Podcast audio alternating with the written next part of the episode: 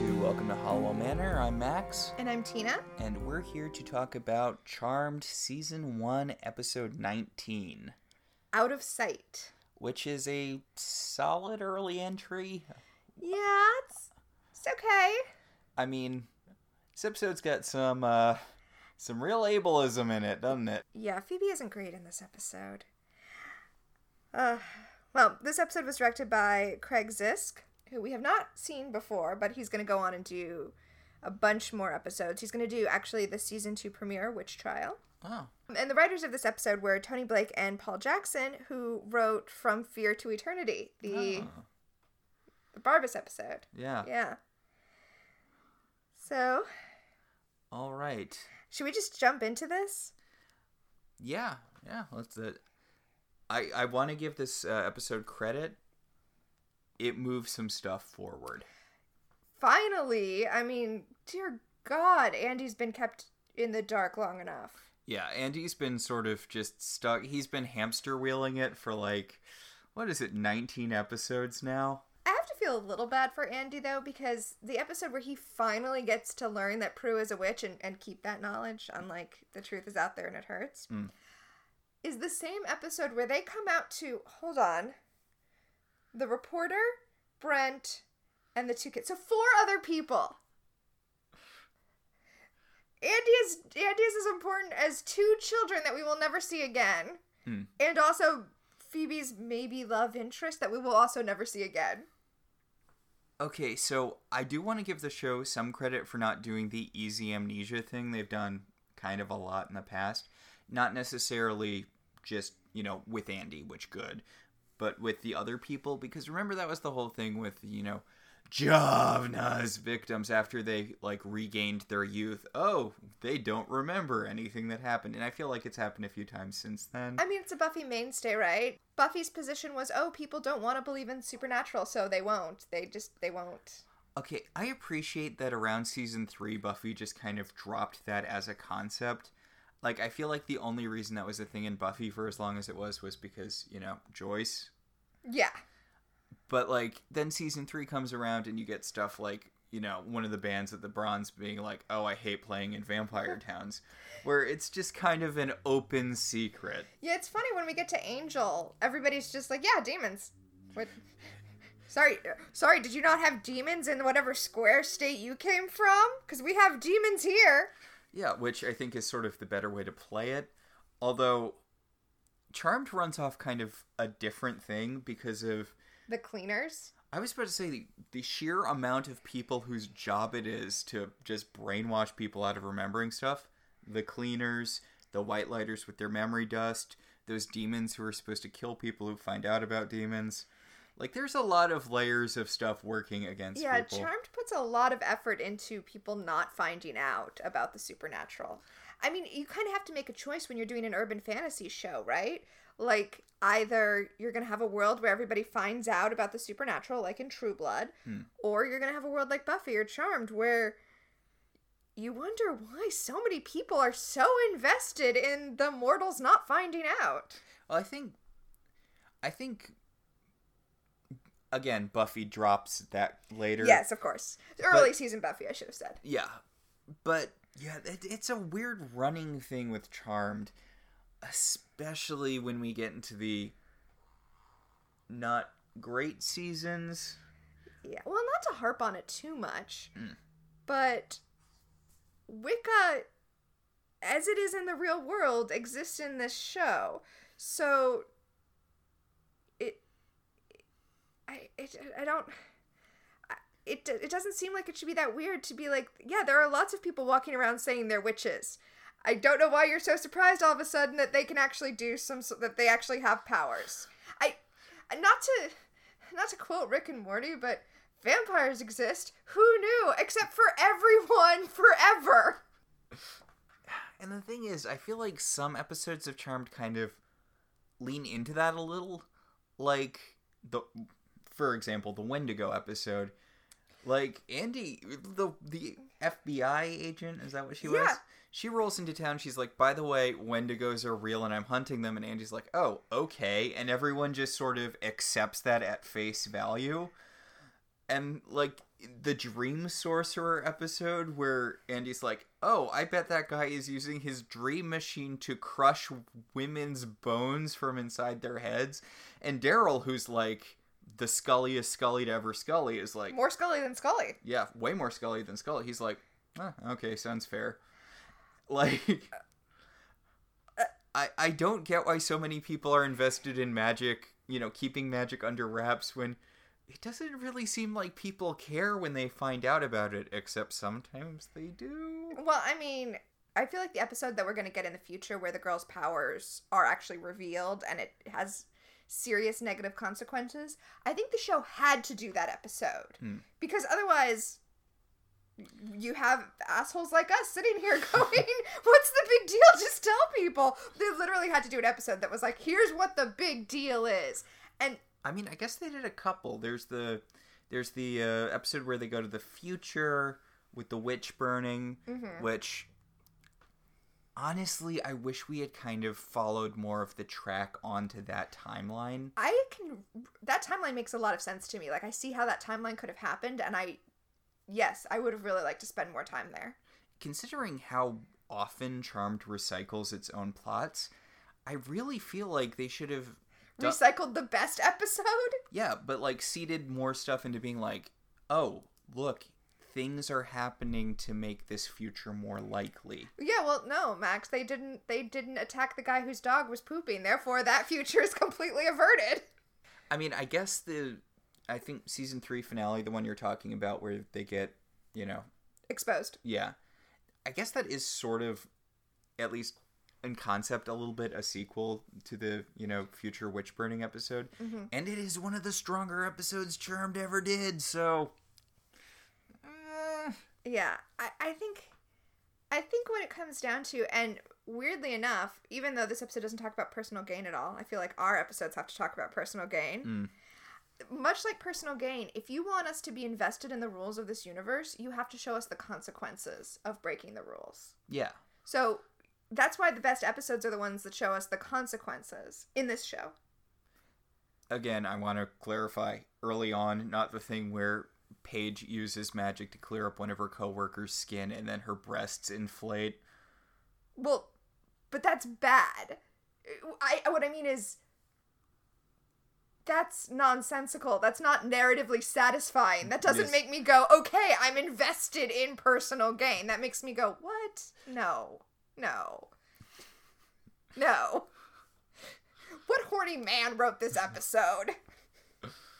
Uh, so that's all stuff we're going to deal with later. Right now, we're talking about out of sight. Yes. So this is the girls have friends. I I my very first note on this episode is it's weird that these girls have a mom friend. Yeah, this comes up a few times in Charmed. We saw it a little bit with Prue's surprise party. And I mean, it, it it's a TV convention, right? Right, 24 hour party people Yeah, is like the name of that convention.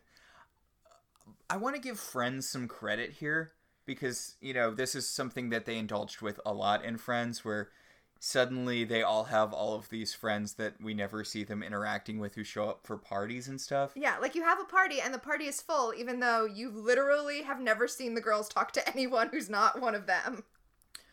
But there's a late season of Friends where uh, Phoebe and Rachel throw Monica a party and they don't know what to do, so they call everyone in her address book, and it turns out it's all people she stopped talking to years ago for various reasons. And it's also like weird random people, like her dental hygienist and stuff. Yeah. But like Charmed will keep this going for a while. Wait until we get to their funeral.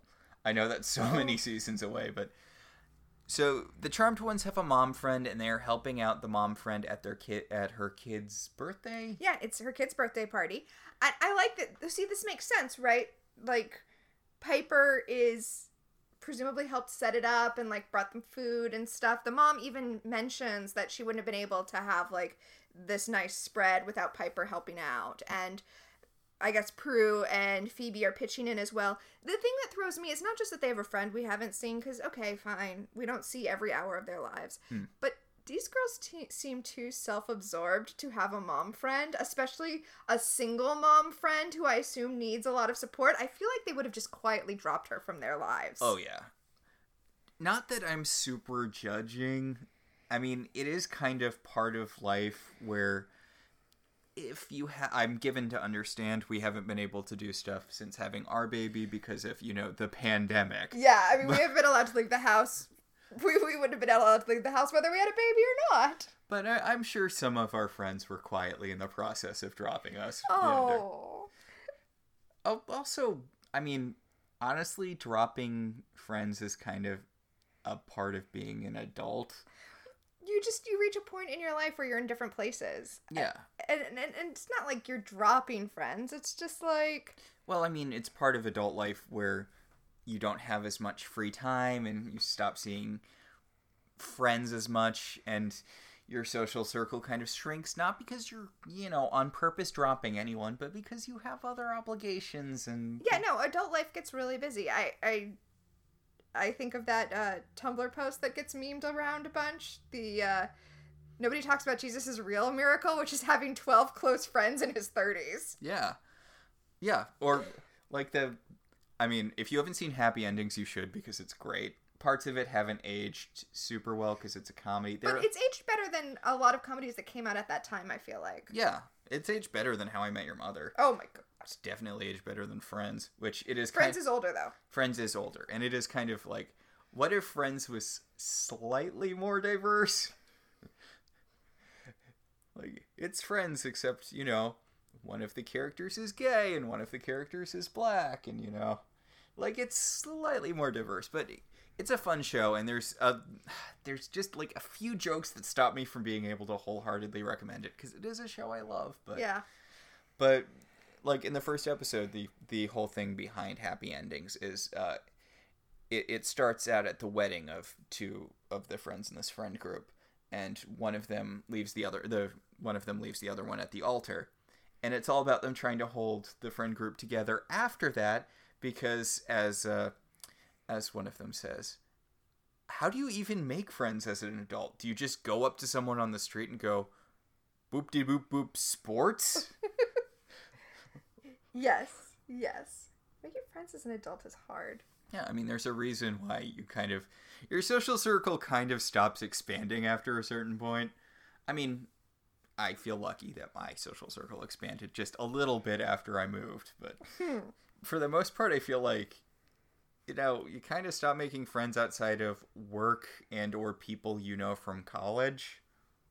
Well, okay, so most of my friends here in town I met through events and parties that I went to with the one person I knew in town when I moved here who was a high school friend.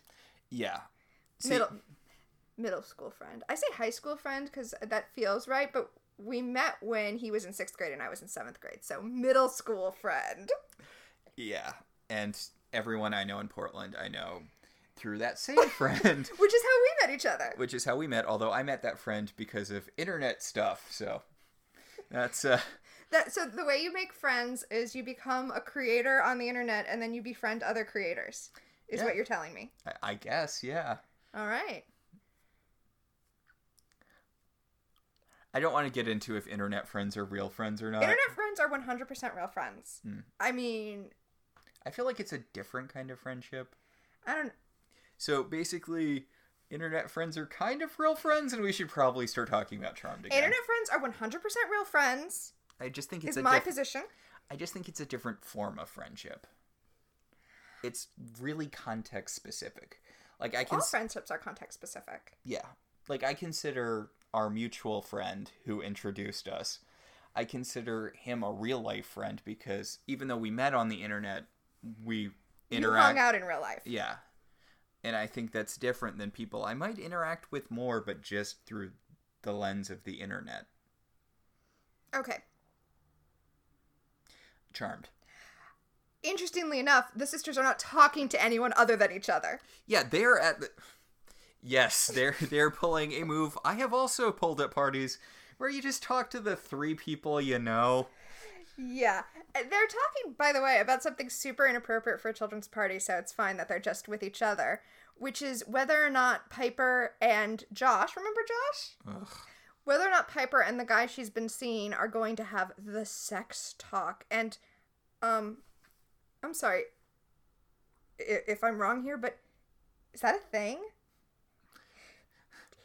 Is that a thing that, like, couples do? Do you, like, sit down and discuss, like, do you have, like, a sex talk? That seems weird to me. Yeah, I I also don't think that's a thing I've ever experienced where you map out sex. I don't know, maybe it's cuz we're from a different generation than these women. We are. I. It's like it's our third date. I guess it's time to sit down and talk about whether or not we're going to have sex at any point in the near future. It's like I feel not a situation I've ever been in. yeah, I feel like sex is something like you figure out whether or not it's going to happen over the course of a date.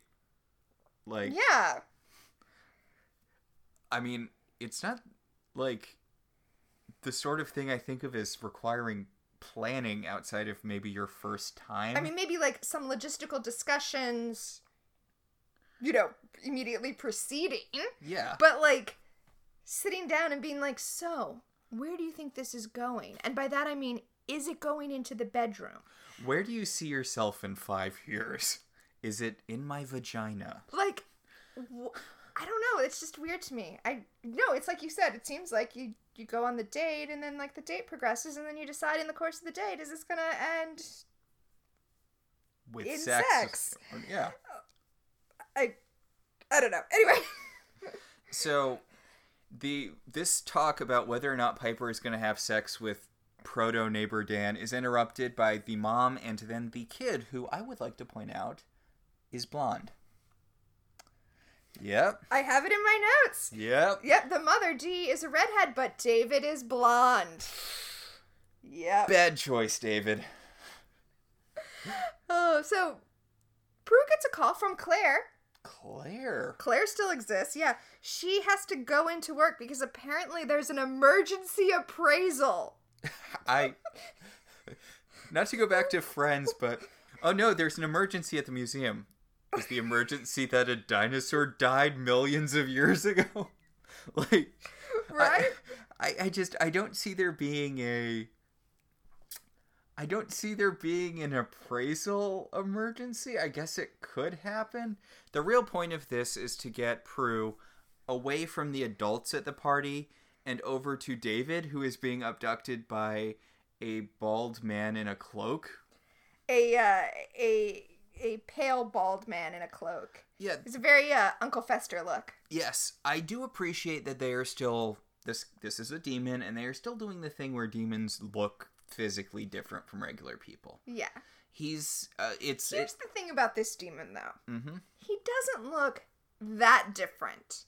He's he's got like white white skin, you know, and like yellow eyes. and yellow eyes. And actually, we're, when we zoom in on his eyes, we see that they have this kind of like whirly, like the cartoon hypnotized eyes. Mhm. And when Prue describes him to the police, she says she described him as a man with whirling eyes. And honestly, I don't feel like she's close enough to him to have noticed the whirling eyes. Yeah. Uh, okay, I I appreciate that they're still trying to make demons look different from regular people, even if this guy is not on the same level as, say, the warlocks from last episode. It would have made more sense if they were demons, but or you know, Javna. Javna. Or uh, the demon bridesmaids. Yes. like like the demons don't look human at this point still although we can see them kind of sliding into okay they're just people Yeah. Well, I mean, my issue here is that I feel like Prue had to go out of her way to sound unreasonable when she talked to the police. yeah because you could just say really really pale bald guy and you'd get the general i said he was wearing a cloak he's wearing a long black He's wearing a trench coat. yeah Yeah. he's wearing a long black coat over black shirt and black pants Yes. so at first I thought it was one thing, but it's actually three items of clothing that all kind of blend into each other. So this man is grabbing David and booking it. They were throwing the party in a park, which I, I guess is a good venue for a, a kids' Yeah. party. Yeah, parties in parks. See, a thing. When, well, when I was of that age, it was also during the boom of you know like fun zones. So Ah, yeah, like Discovery Zone and like, yeah, and of course, the the classic Chuck E. Cheese. although never at Chuck E. Cheese. That doesn't surprise me.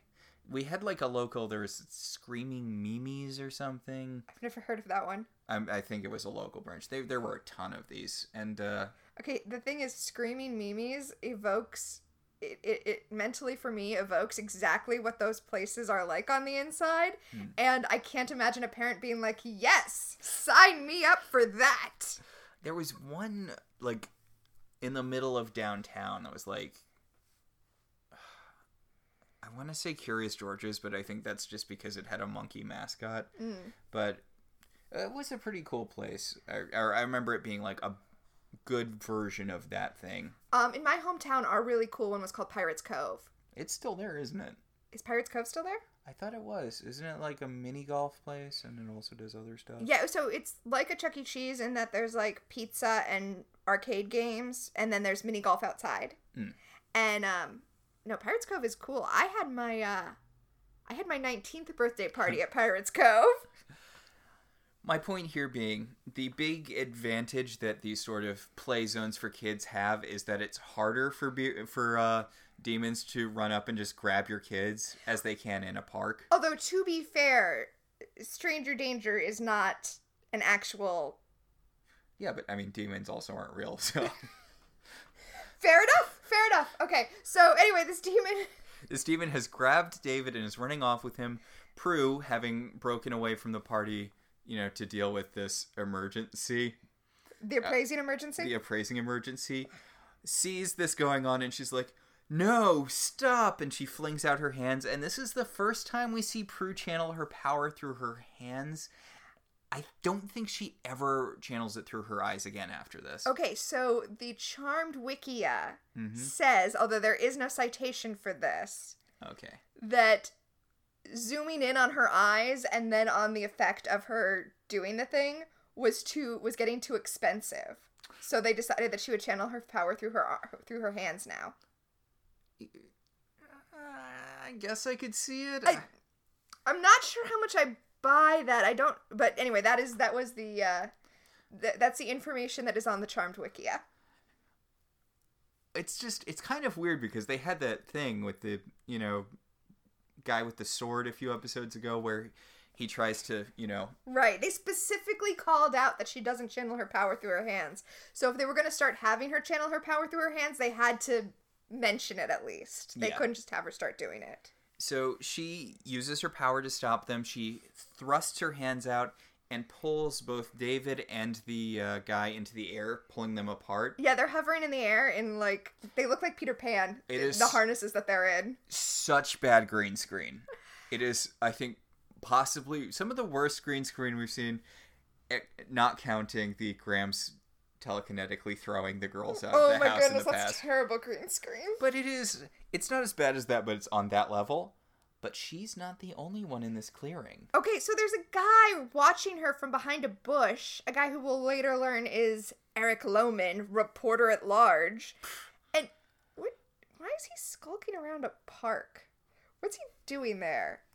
So Prue is so surprised by the fact that she just channeled her power through her hands that she immediately drops David and the demon, and the demon just is like, "That was weird." Scoops up David and keeps running. Yeah, he grabs David and books it, and she runs after him. And listen, listen. Maybe try using your powers again, Prue. Oh, I was gonna say the outfit she's in is not made for running. Oh yeah, this It is. looks so uncomfortable watching her try to run in a tube top and leather jacket and clunky heels. This outfit is aggressively not conducive to running.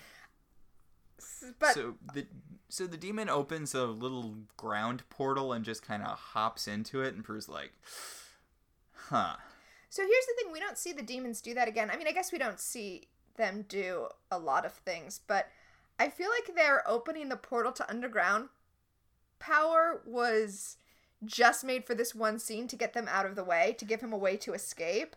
Because we don't see them doing anything similar to that. Honestly, I feel like he probably could have outrun Prue. you know. With the clunky heels and the tube top and the leather jacket, yeah, not made for running. There's a later episode where they talk about, hey, maybe we should start wearing sneakers for when demons attack, and then it just never comes up again. Yeah. But yes, David has been kidnapped, and a man has seen Prue using her powers. Oh no. And then we go to credits. and then we go to credits. Hey Max, um, Mhm. can you help me out with something? Yes. What what city does this TV show take place in? I'm pretty sure that it takes place in Oakland. Okay. I, is it possible?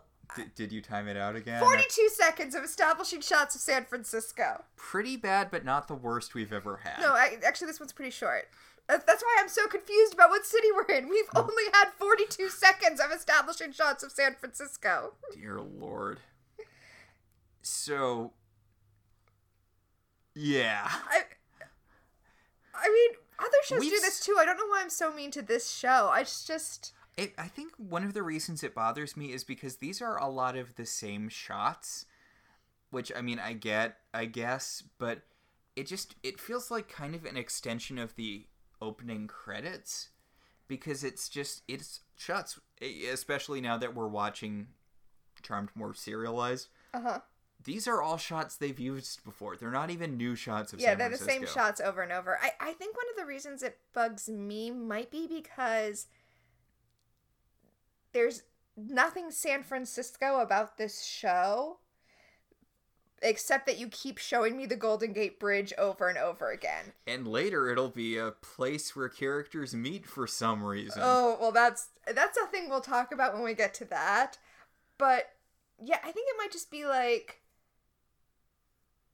this is this show could this show could literally take place anywhere. Except look, it's a streetcar. You've seen streetcars, right? So, meanwhile, you know, after we establish that this is indeed San Francisco, we cut to the police talking to David's mom, who is very, very upset, logically. Yes.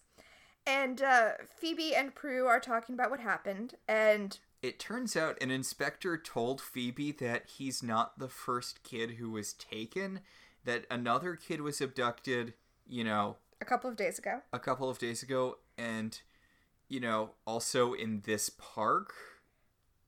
Yeah, so uh, uh, another kid was abducted recently from this park, but also 20 years ago, two kids were kidnapped from this park. I mean, I guess if they were researching the park because of the the first kid who went missing this round, it would come up. Yeah, okay, you know what? I was going to criticize it, but that makes perfect sense to me. Although, I mean, in San Francisco. I'm assuming not a small number of people go missing around here. I don't know. I do want to say that uh, when Prue tells Phoebe about how her powers have increased and now she can channel them through her hands, Phoebe's response is, Oh, good, because you were getting crow's feet from all that squinting. Jeez, Phoebe. So, yeah, Prue is pretty bummed out. She's like, yeah, I telekinetically separated them, and, you know, I had ample opportunity to, to stop the demon from grabbing the kid again, but I didn't. Maybe I should feel bad about that. And Phoebe's like, "Pfft. Do you know how many people we're going to fail to save in the future? Seriously. Okay, so there's also this weird subplot with Piper that doesn't really get off the ground, Mm-hmm. but she's really frustrated that she can't tell Dee, David's mother, that she's a witch because she wants to tell Dee, "Hey, it's okay. I'm a witch. We're going to save your kid." And like make her feel better. I feel like they wanted to expand that further and do more with Piper. Well, I mean, they, they'd kind of have to because this feels like sort of a running thing at this point that Piper's subplots are really separate from the main action of the episode. Well, what's weird is Piper does actually have a subplot in this episode. It's the whole thing with Josh and are they going to have sex or not. But they also have this thing with Dee, David's mother, except that we're not going to see Dee again. We're just Piper's going to bring it up a couple of times.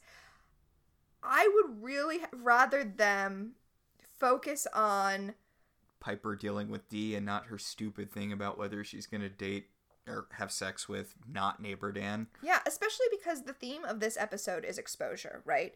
The theme of this episode is Prue being found out by the reporter, by Andy.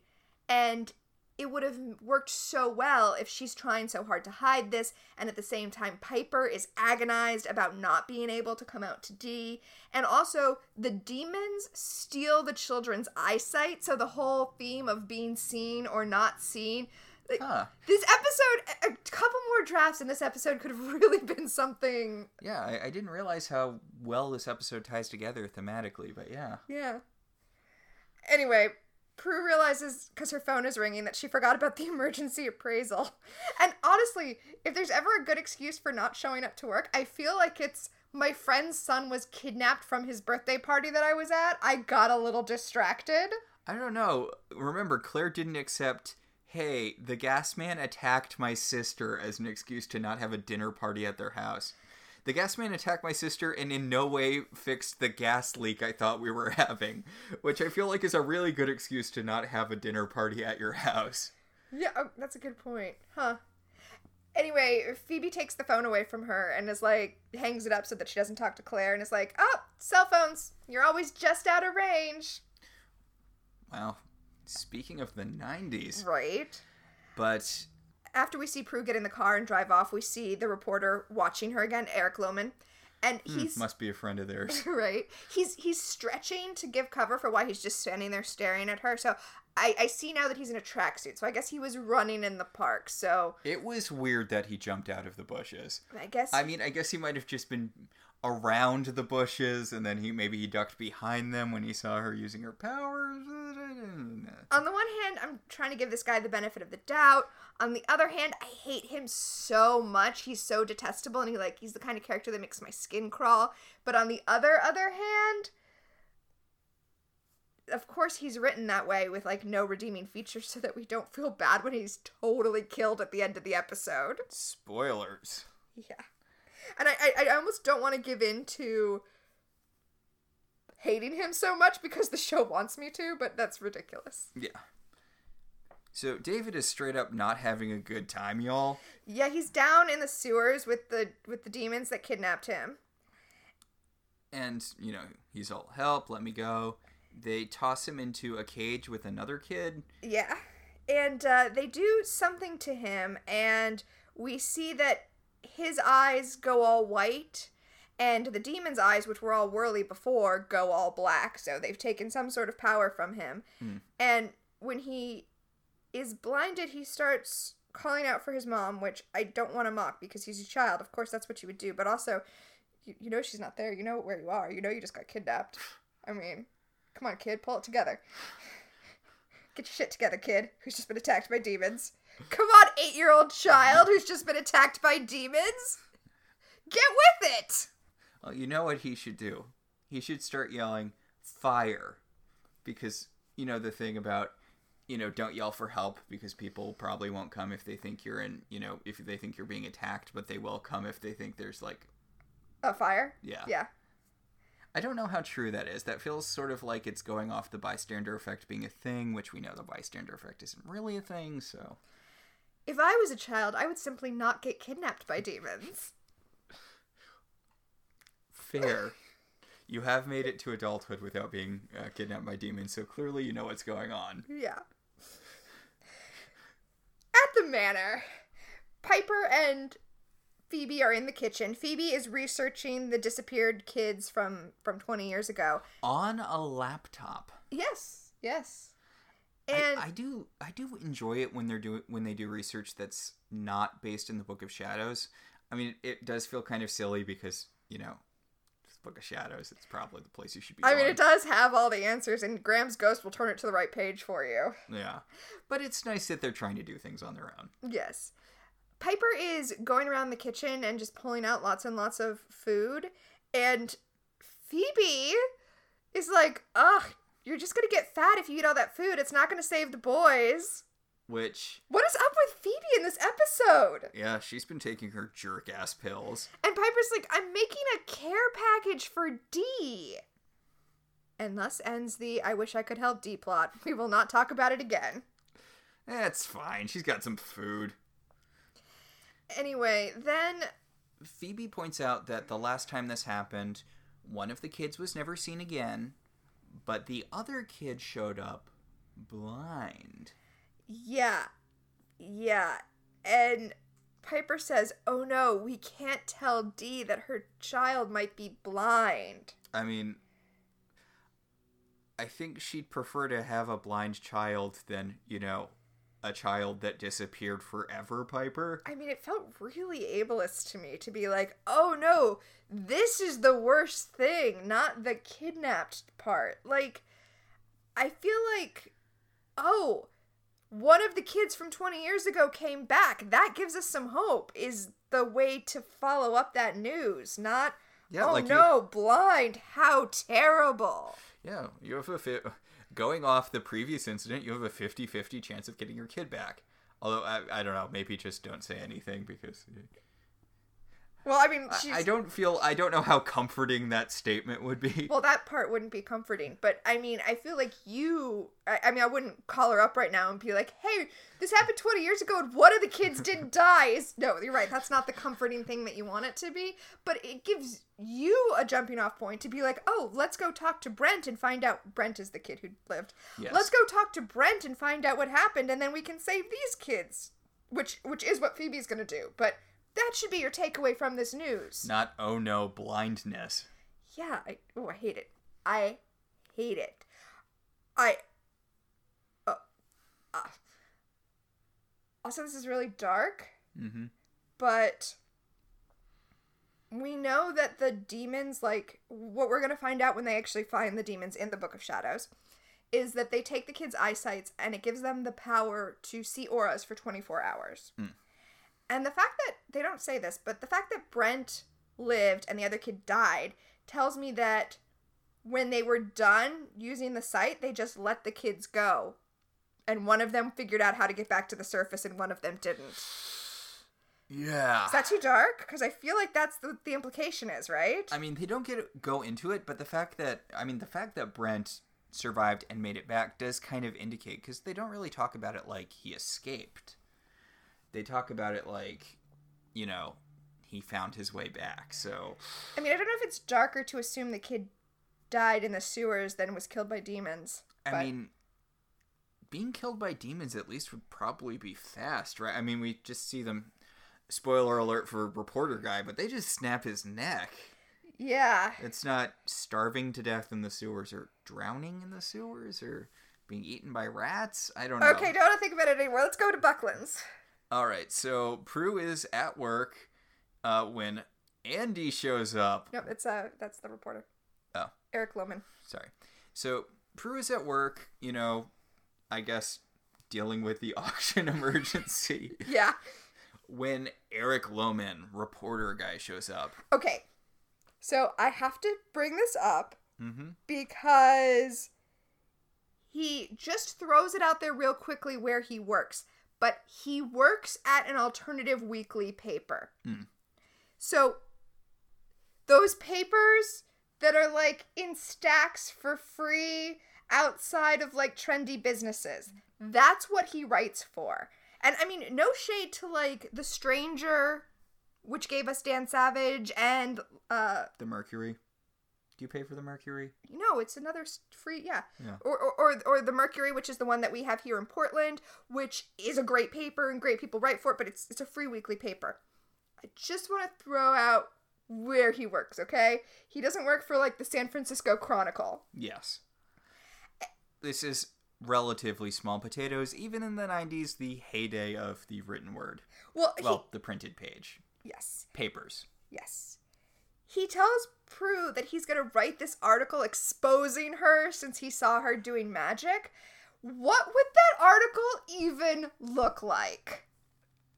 Yeah, I really don't get why Prue is sweating this guy. Uh, especially, also, I don't know why magic is the thing he jumped to.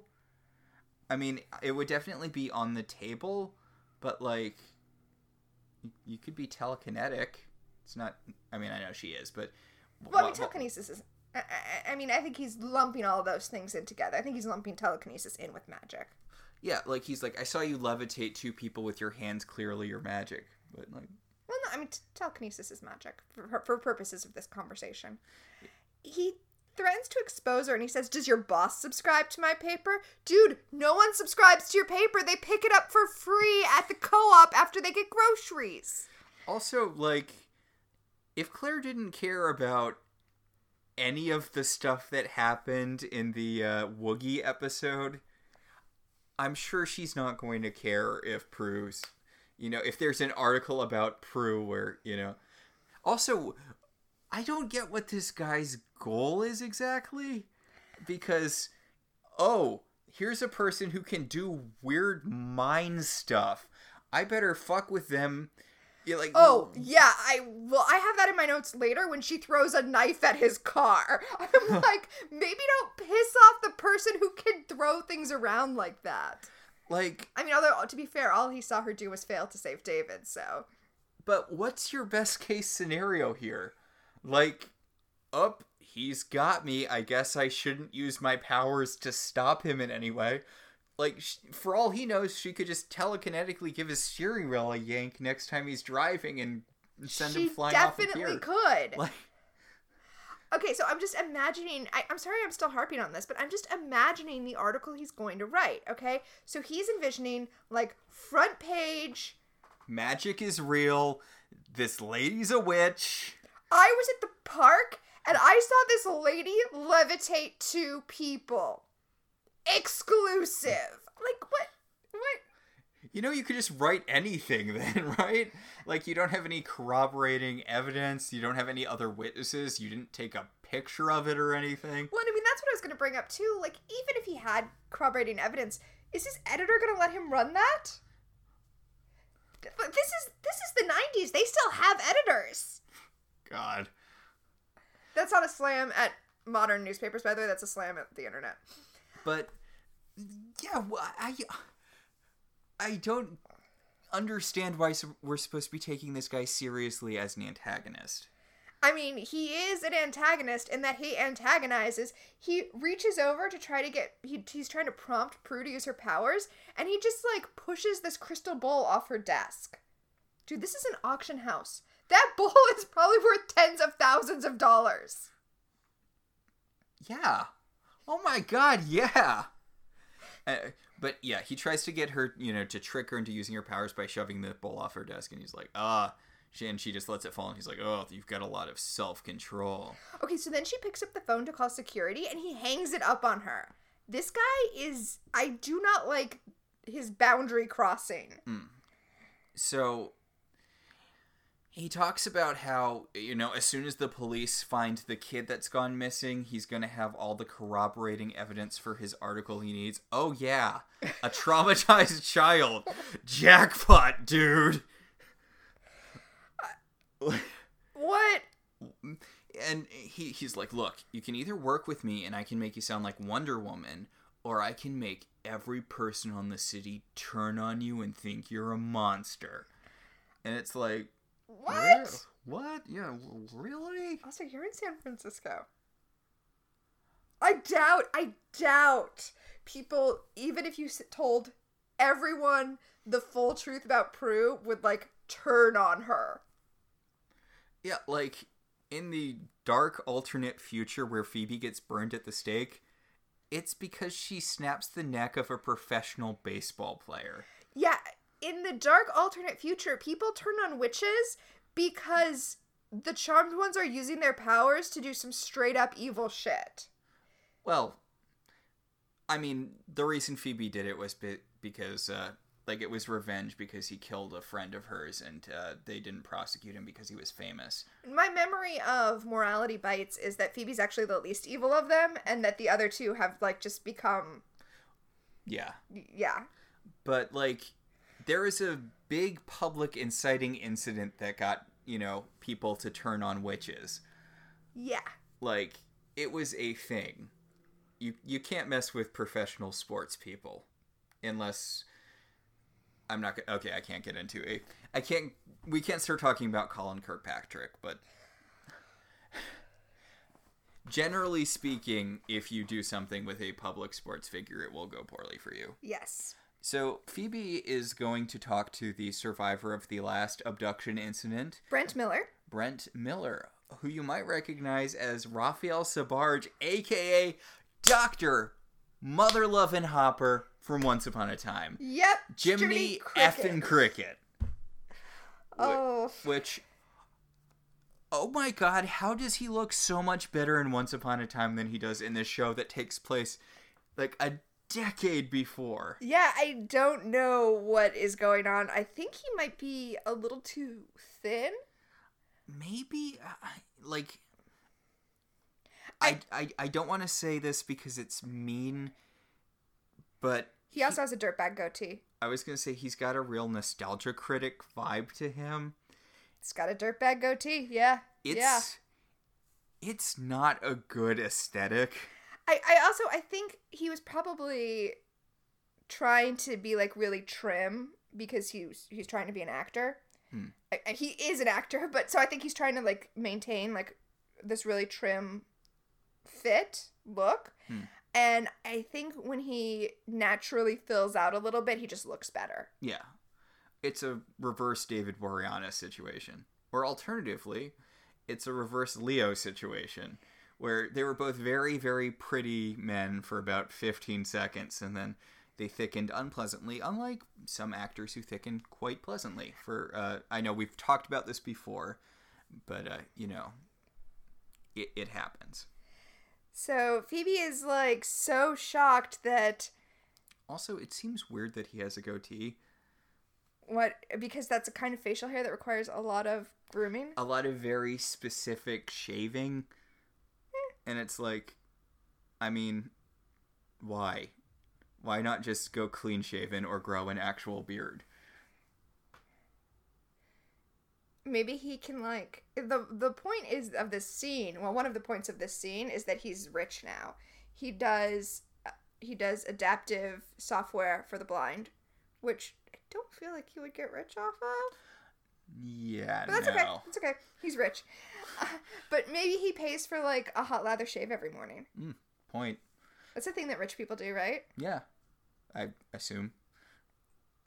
It's one of those things where i suppose it might feel nice. I i can't I can't imagine it being a fun thing, but it does seem to be the sort of thing a lot of people enjoy.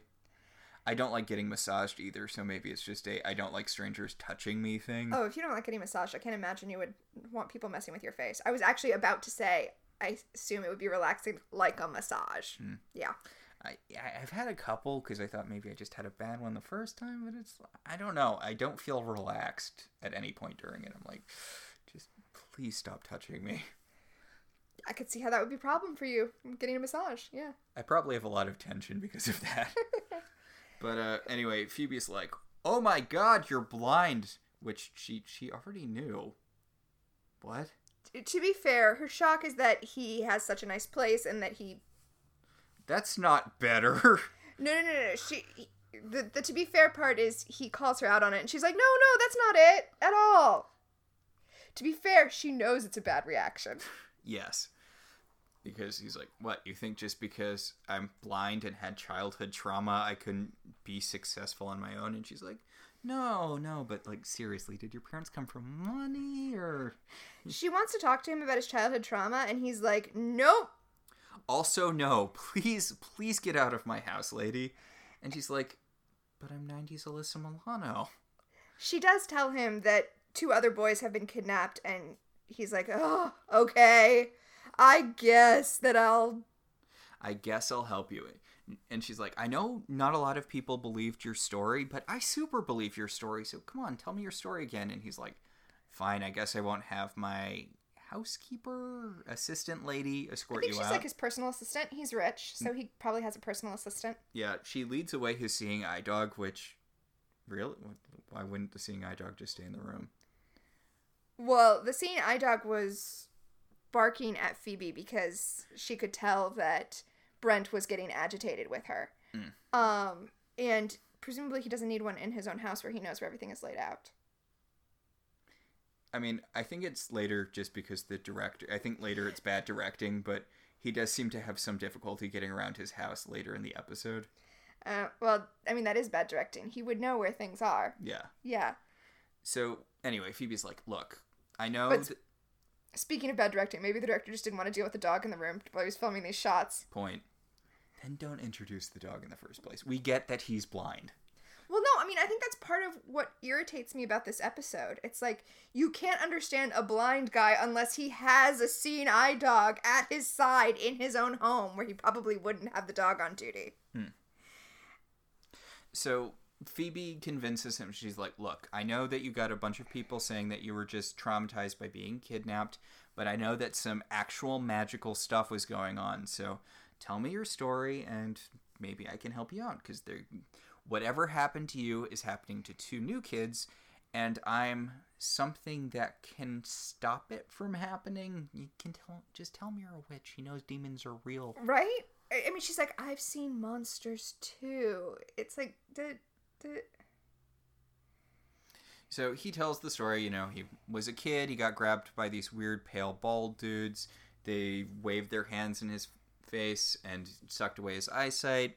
Uh, he escaped later. and he remembers them saying something about auras. Yes. He remembers them saying something about auras. A- After Phoebe says the question, which, I mean, I guess he had an answer to it, so it's fair, but she's like, Why do you think they took your eyesight? Why would he know that? I mean, I guess he has. He's like, they said something about auras, so I guess there was good information there, but. I, I mean, I guess it panned out, but it seems like a real weird question. yeah, I, I, they're monsters, Phoebe. They do monstrous things. Why do any demons do anything? Right? So they're cribbing pretty hard from it at this point. This is post. Oh, yeah. I mean, this is post. uh Miniseries, yeah. Yeah. So the God, they have names, but I don't. Grimlocks. The Grimlocks. It's a, it's a, it's a dinosaur transformer. It is a dinosaur transformer. So the Grimlocks are like, "Rawr, we're gonna eat cars," or I, I don't know what they. Uh, So I mean, that that that would make sense, right? If if you if you're fighting robots that can turn into cars, you want like a Truckosaurus esque thing to fight them, right? Sure. I don't know what the deal with Grimlock is. He's the leader of the dinosaur Decepticons. He is. I don't know. That's what I came up when I googled. Oh, okay. Uh, that makes sense. If you're trying to fight robots that turn into cars, you go to the car's natural enemy, the Truckosaurus. I'm sorry. I just I was listening to a podcast recently where they were talking about one of the Harry Potter movies, the the uh oh Grindelwald's doing stuff. Uh huh. that one and they were talking about it it was the guys who were running the podcast were very clearly not super familiar with harry potter and they were talking about you know oh i thought there were muggles in you know the old movies but they call them nomads here maybe muggle is like a slur and nomad is the word you're supposed to use and i'm like do a minimum of research because they go off on this like five minute tangent about like oh which is supposed to be the right word and i'm like do five minutes worth of research There's got like five seconds worth of googling. Are, are you saying that's us right now with Grimlocks because we're refusing to Google what their deal is? Uh, what his deal i'm pretty sure it's one dude Well, but the dinosaur. yeah like i'm sure that if any of our audience are at all familiar with transformers they're so angry and for that i apologize all i know about grimlock is that he is a dinosaur transformer and i guess he's a decepticon so That's what I found when I googled. Yeah, i guess he's a bad dinosaur transformer so that's my understanding of how Decepticons are. Yeah. I wonder why. Like they they chose cars so they could blend in with society, right? Mhm. But I know they can also turn into other stuff because like one of them turns into like one of the evil ones turns into like a radio, Boombox. a boombox, and the main bad one turns into a gun, which doesn't seem handy because like it, it is it like is it like a regular gun? couldn't couldn't Optimus Prime just run over it because he's a truck? Okay, you're thinking of this wrong because you're not thinking from the perspective of you start from the toy and you work out. Yes. That that that is a good point. So anyway, these demons are coming up the storm drain at a Philharmonic charity concert because they want to suck the aura out of a good person. So they decided a charity event is the place to find a good person to suck their aura out. Fair. And it works. They see a glowing man and they're like, Yep. We see his golden aura around him, and then we see the Grimlocks like sucking out the aura, and then he chokes and dies from his aura being sucked out. And you keep the aura kind of around the larynx. yeah, yeah. So when you pull it out, it like it pulls tight around the larynx like a tie. And okay, one of the Grimlocks go is such a drama llama when he goes back underground. He, does like, have like Beyonce drop to get back on. He, he looks like somebody flopping backwards into a pool to go back into the storm drain. And No, it- no, it's like a dance move because like he tosses his head back and then his body just sort of follows him as he, you know, drops. It's especially weird because the other Grimlock just slips down. Like the if the, if they both did that motion, it would be like, okay, I guess that's just how Grimlocks move. But the other one's like, no, I'm just taking the ladder, dude. It's very something you would see in RuPaul's Drag Race. You know, like as a finishing move for, you know, the thing where they have to lip sync or get kicked off the show. Lip sync for your life. Yeah. Yeah. God, I can't believe that show's been on for as long as it has been. I mean, I guess it's got a solid enough premise. Yeah. Meanwhile, back at the manor, okay, uh, Piper is flipping through the Book of Shadows to, you know, see what's up. She finds Grimlocks under a section about auras, which is kind of interesting. Yeah. Like, you'd think they'd be under the demon section. But they were Um, not. Yeah, I, I think this is part of, of the show where the book is still sort of segmented Well, I mean, remember that the Although I guess it wouldn't logically be segmented, it would be split up just by the Halliwell's the Warren line writing in it. yeah, you know. it would be split up by whatever had happened to the various Warren women. Okay, yeah, I guess it makes sense that whoever found out about auras might have done it through Grimlocks. Yeah. Huh? Yeah. Okay. So they the Grimlocks are defeated by a potion made of Shashandra root. Hmm. Also, the Charmed Wikia points out this is the first time a demon is defeated with a potion as opposed to a spell, Oh. which is not something that occurred to me, but yes, it is. Yeah. Spells have required ingredients before this point, but this is the first place where we see a potion being like a necessary part of a vanquish, which is like a standby of the show later. Yeah. So, okay. Prue comes in, and here's the thing for me in this episode. Once we reach the plot line with Eric Lohman harassing Prue about exposing her, she seriously stops caring about these kidnapped kids. Like, Piper and Phoebe are trying to explain to her what they discovered and what's going on, and she's like, Yeah, but this guy is watching us. She seems really uninvested in the kidnapped kids. It's you're right, and it's it's you know what? It's not great. Be a little more invested, Prue. There, there are missing children. So, Piper asks Prue to find Shashandra root. Piper also mentions she's like, I really wish we could tell Dee about what I found out here, which is sort of the last. It's sort of the last gasp of this very very small subplot. Everyone everyone's kind of establishing their subplots. Phoebe's like, maybe I can get more information from Brent. Brent. Uh, Prue's like, I have to deal with this reporter instead of helping with the Grimlocks, the way more pressing situation.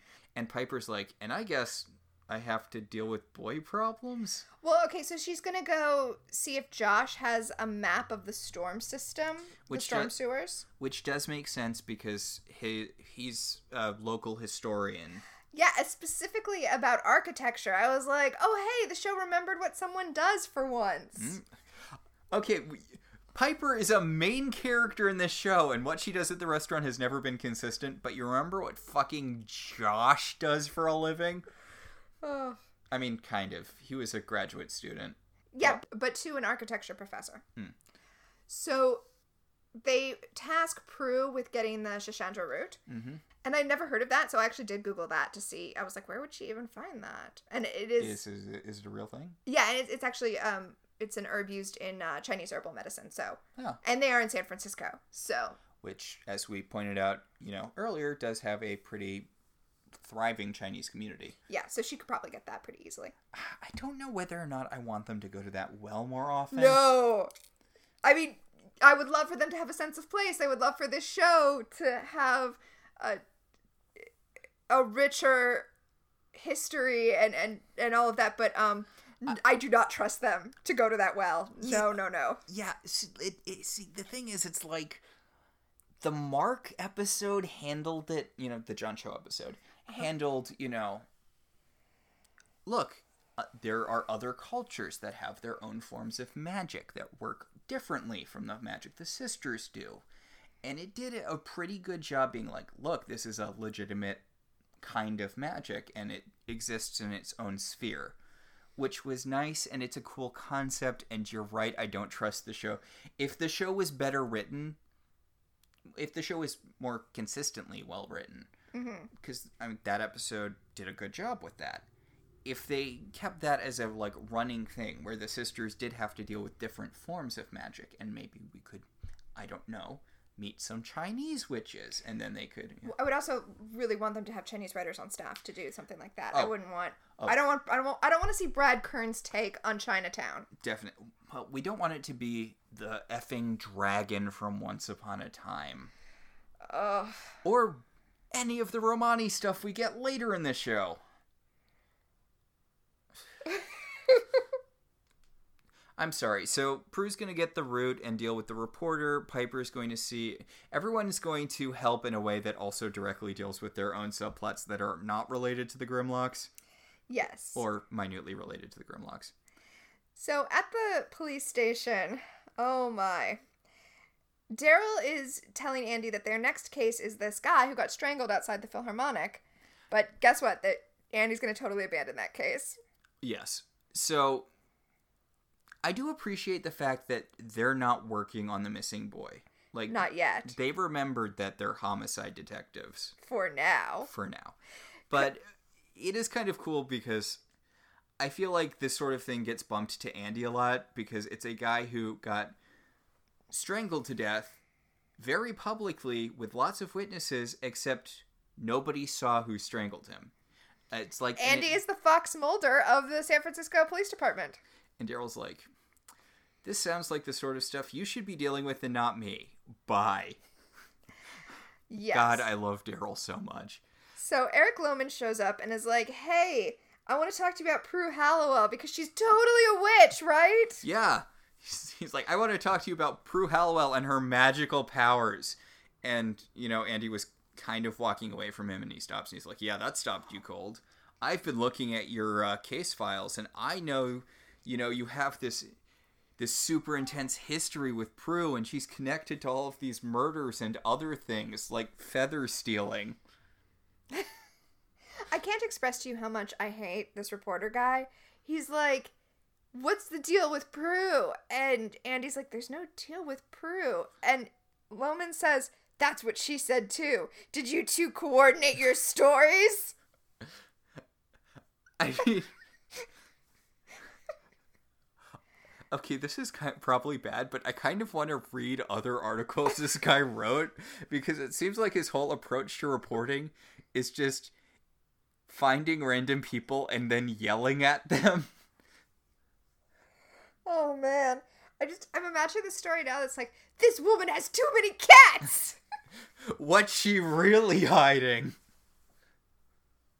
My garbage man looked at me funny. A 12 point expose. I mean, honestly, I can see this newspaper keeping this guy employed just as kind of a letters from a crank esque column. He's like. He's like Dave Barry if he wasn't trying to be funny on purpose. Oh my god, that would be amazing if Prue was so worried about being exposed by this guy and he was just like writing this conspiracy corner back page column. Anyway, he yells at Andy for a while. Because he's like, I know that you know that she has magical powers, and I know that you're covering it up, and I'm gonna tell all of my readers about it, and they're gonna have you like police disbarred. Like, I'm gonna start talking about the cover up because my newspaper's definitely going to run an article about how the San Francisco Police Department is covering up the fact that witches exist. what what is this guy and the thing is, Andy, against all odds, doesn't know that Prue's a witch at this point. That that is that's too much. Honestly, it's too much. Um, the reporter guy tells Andy what he saw at the park, and he's like, "Man, I wish I had my camera." I just wanted to bring that up because it's the '90s. If it was today, he would have had his camera. Yes, it's true. It's true. We're spoiler spoiler alert for uh for our, for our segments for, for our time freeze segment. Yeah. There's a little premonition of time freeze for you. Ooh. So Darryl comes back and Andy's like, "Yeah, I can't work on this murder anymore. I have to work on this kidnapping because apparently my ex-girlfriend's at the center of it and in this police department I work on all of my ex-girlfriend's cases instead of being taken off of them." And and Darryl's like, I'm so tired. it's it's season one, and I'm so tired. Uh, so at Josh's office, yeah, Piper Piper is uh, dealing with this very bland slice of beefcake. He and it's exactly what he is. Yeah.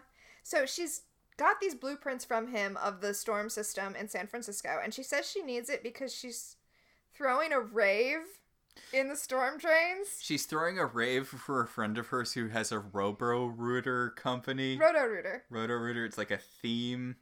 It's a theme party for a guy who works in plumbing. You know, I didn't realize how ridiculous this episode was until we started saying things out loud. But Josh is like, ah, yeah, okay, whatever. Look, Josh is like, you're obviously lying, but I have more important things to talk to you about. So I got a job offer in a different part of California, and I'm going to take it unless you've decided you want to have sex with me. No, no, okay. This is this is legit. He's like, look, if we have a future and we're gonna like stay together and maybe get married in five years, then I will stay with you. But if we don't have a future, I should take off. And she's like, that's not fair. And he's like, I know, but it's where we are. And, and I appreciate that. Yeah. I mean, I, will it's a weirdly mature thing to do on the heels of the incredibly mature way Piper absorbed, you know, Leo breaking up with her.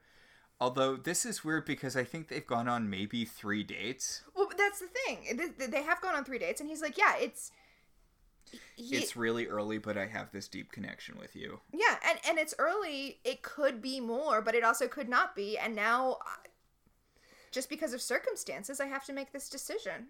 I don't know. I feel like he's putting a lot of pressure on a very very new thing. Well, I mean, yeah, but that's not his fault. It's just it's where he is, and I he's being very upfront with her. And for the second time in their very, very brief relationship. The second time that we've seen. Yes. Piper freezes him so she can. Monologue about what she wants to do to us? Yes. She's basically just explaining the situation to the audience where she's like, look, we haven't been together that long, but I think we're a good couple. Based on nothing. Okay, well, this annoys me because she froze him so she could have this conversation with us, the audience, so we would know what she was thinking. But she should have just said this out loud to him. Yeah. There's there's no reason for her not to bring up these points to him. Literally everything she said is what she should have said to him. Instead, like the mature person she is, she takes out her cell phone and calls his office phone so that he would be like, "Oh, hold on, let me get the phone," so that she could grab the blueprints and literally run away. I like how she froze him, walked across the room, and then called him so his phone would ring and when he unfreezes, he's not like, "Hey, why are you suddenly like on in a completely different part of the room than you literally just were, and also are holding your cell phone?" Well, I mean, the phone rang and that distracted him, so he probably didn't notice. I don't know. Like he was talking and looking directly at her. It would make more sense if he wasn't looking directly at her before she froze him. He should really think that she teleported across the room. Yeah. Yeah. But he picks up the phone and then he turns around and she's gone. Back at Brent's apartment, Phoebe is uh, interrogating him more. I mean, he already told you everything he knows. Yeah, you're really not getting new information, and she, The only new information we're getting is how much Brent wants to bang Phoebe. Yeah. Like, he's like, hey, I can tell from your voice that you're 90s Alyssa Milano, and I really want to get all up in that, and I'm super rich. And I'm going to get more attractive later. So, like, Yeah. honestly, Jump on this now. yeah, seriously, like, I'm rich, and I'm going to be more attractive later, which is normally not what happens, so you might want to lock this down. And Phoebe's like, I'm going to try to let you down. Oh my god, premonition! Blah, blah, blah, blah, blah. Except it's a past premonition. Past monition. Yes. Phoebe has a Post monition. Phoebe has a post monition of Brent running away through the storm sewers.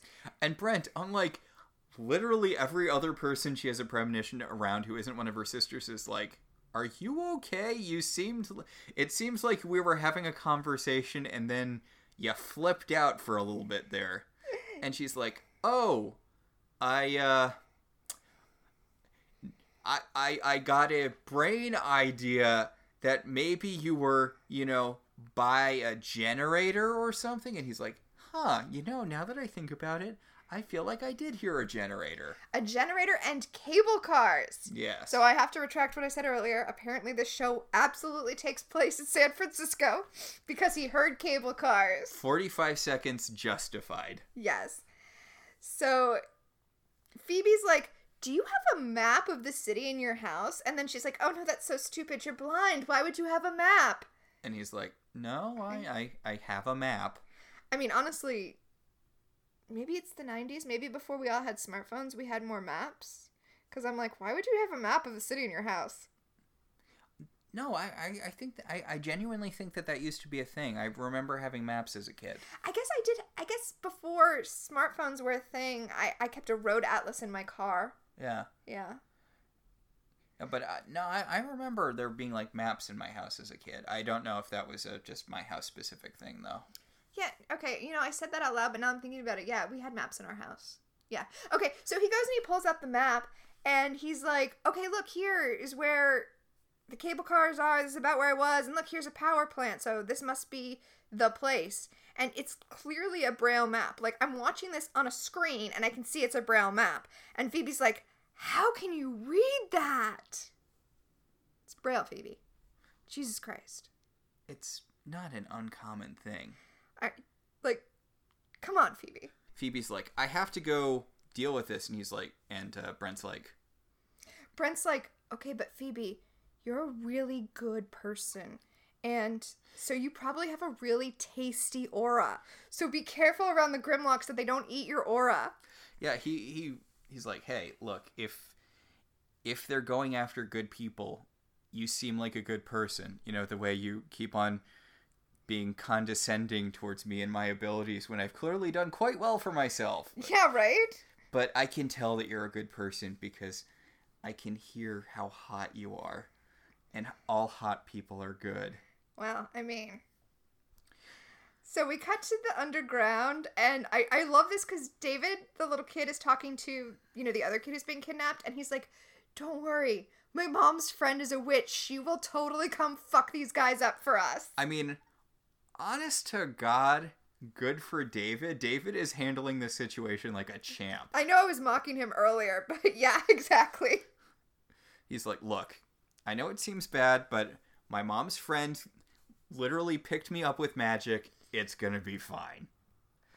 So then we go to Buckland's. Speaking of his mom's friend and how on top of everything she is, we go to Buckland's and Piper calls Prue and is like, Have you gotten the Schisandra root yet? And Prue's like, "Ah, I've been really busy at work, Piper. I haven't gotten around to it yet. Speaking of things to come, Like, there. this takes priority, Prue. God. Missing children take priority over auction house. Anyway, then Andy shows up and is like, "Hey, um, a reporter came by the station and told me what I already know that you're hella suspicious. Do you want to want to talk about it?" I do like how Prue's like, I thought we had this kind of like thing where we agreed to not talk about the weird stuff I'm into. And Andy's like, Yeah, I know normally that's our thing, but this guy's threatening to expose your weird stuff, and maybe I can help you if you tell me what it is. Also, this time we're talking about kidnapped children. yeah. I I like Prue's answer. Prue says, "I'm not. I'm never sure if it's better for you to know or not to know." Like, she's just outright with him. Yeah, I'm keeping things from you, but I don't know if I if I should stop keeping them from you. Honestly, they should have had this conversation for. Well, I mean, honestly, she Like should ten have just, episodes ago. Yeah, she should have just told him he was a witch, honestly. But like, this is a conversation you you should have had a lot earlier.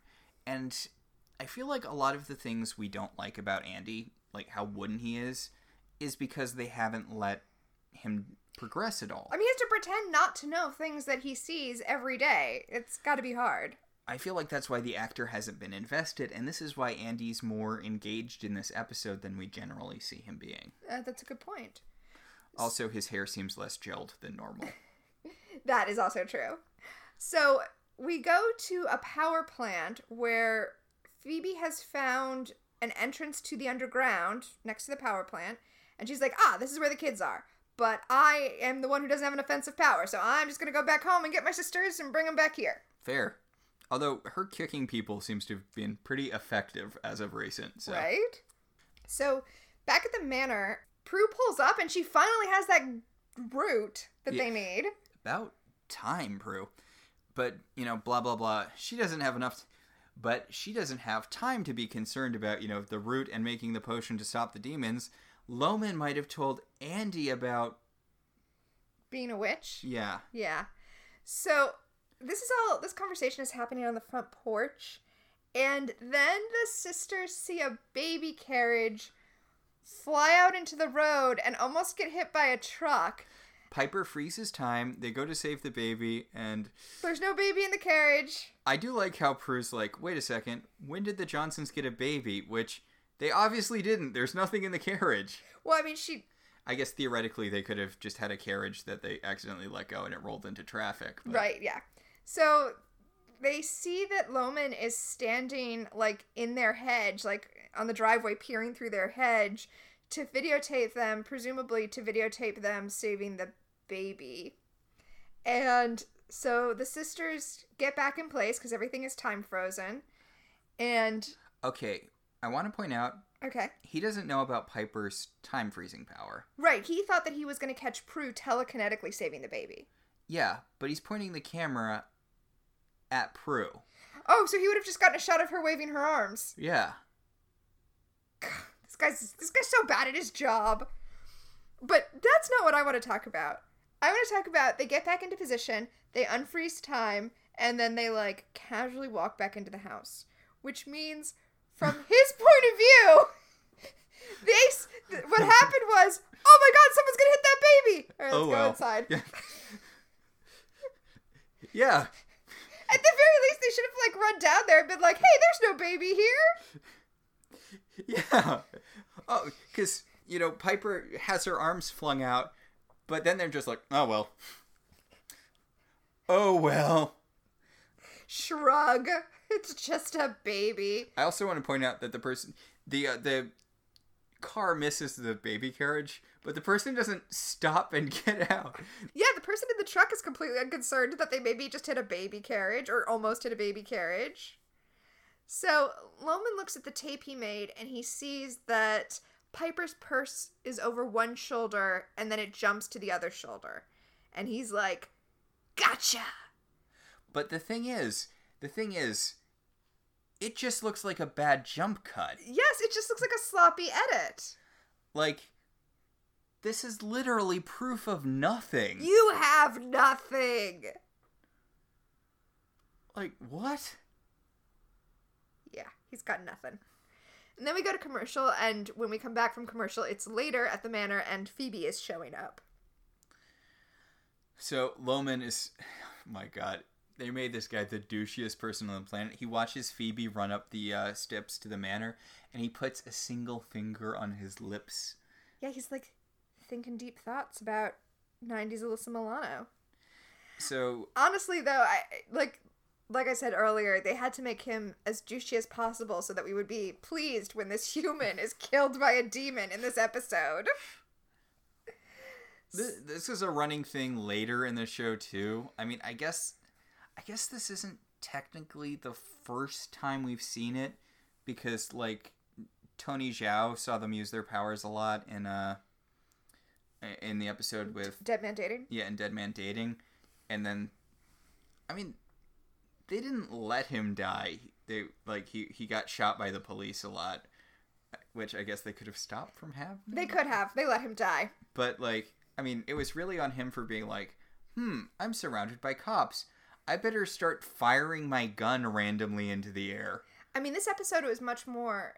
They they let him die a lot more than they let Lohman die. Lohman really is like Hoisted by his own petard. like he puts himself in that situation, and they do everything to keep him out of that situation, and then he dies. I guess they weren't really in in I guess they weren't really under any obligation to save Tony either cuz like they could have saved him by like freezing him before the bullets got him and moving him out of the way. Uh huh. But like if you run at the cops while firing a gun, it's not going to go well for you. Also, he did kidnap and try to murder them and he did actually murder John Cho, so So Lohman like bursts into the girl's house. He like knocks on the door, and then when Prue opens the door, he like bursts in. he he pushes past her into the house. I do not like this. I'm so creeped out. And he's like, "You want to attack me? Attack me, and then I'll just have proof." Well, he's like, I already have proof, but if you attack me, then I'll have more proof. I got you. f- I got you freezing time on video, and Piper's like, won't that just look like a bad jump cut? And he's like, no, this totally proves it, and I'm gonna print this video clip in my newspaper. He's like, "I'm gonna sit outside and stake out your house. Have fun losing all your privacy, even though you're just, as far as I could tell, three girls trying to live your lives." Three girls with connections to the police. You three girls who have a police cover up associated with you. Three girls who have a police cover up and a long history of dudes messing with them randomly disappearing. Man, he deserves to die. So Prue goes outside because she is going to distract him so the other two can get to the uh, sewers. Yeah. So she goes up and she's like, "Okay, dude, I will give you a tell-all." And the sisters go out the back door and take off in the car. And he's like, "Oh, damn you, Prue!"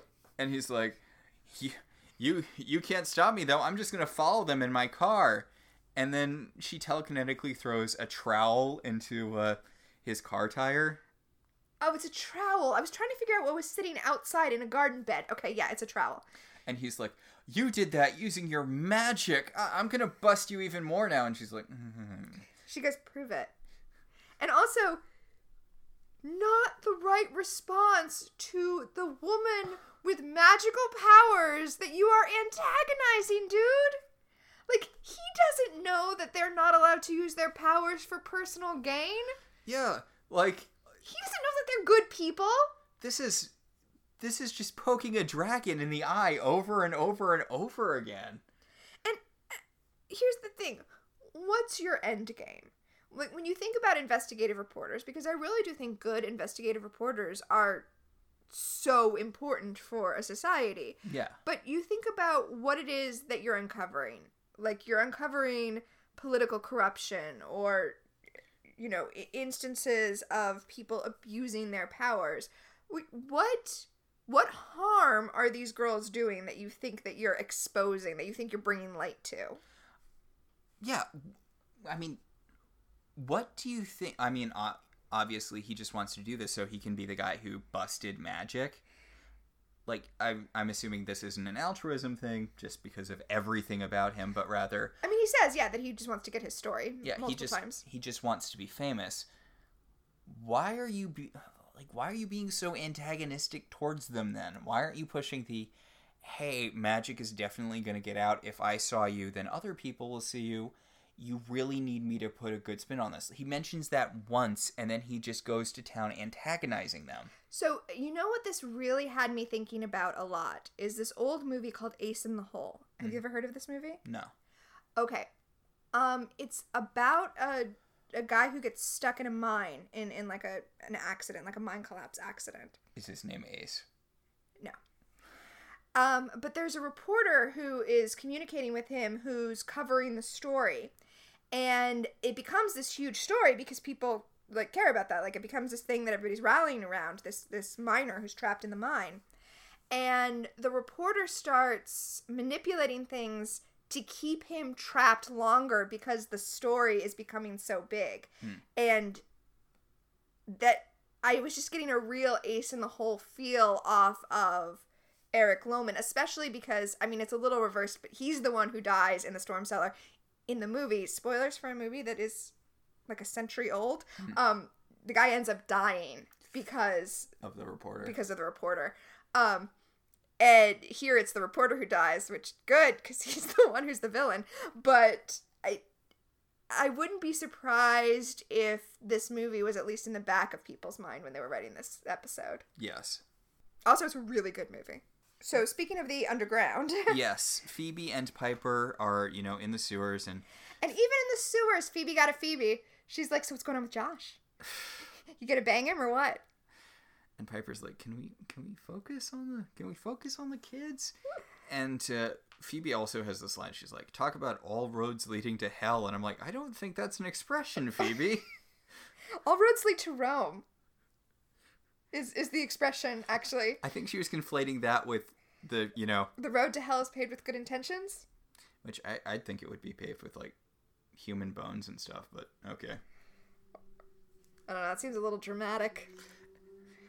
As Mary Worth once said, the road to a good place is paved with good intentions.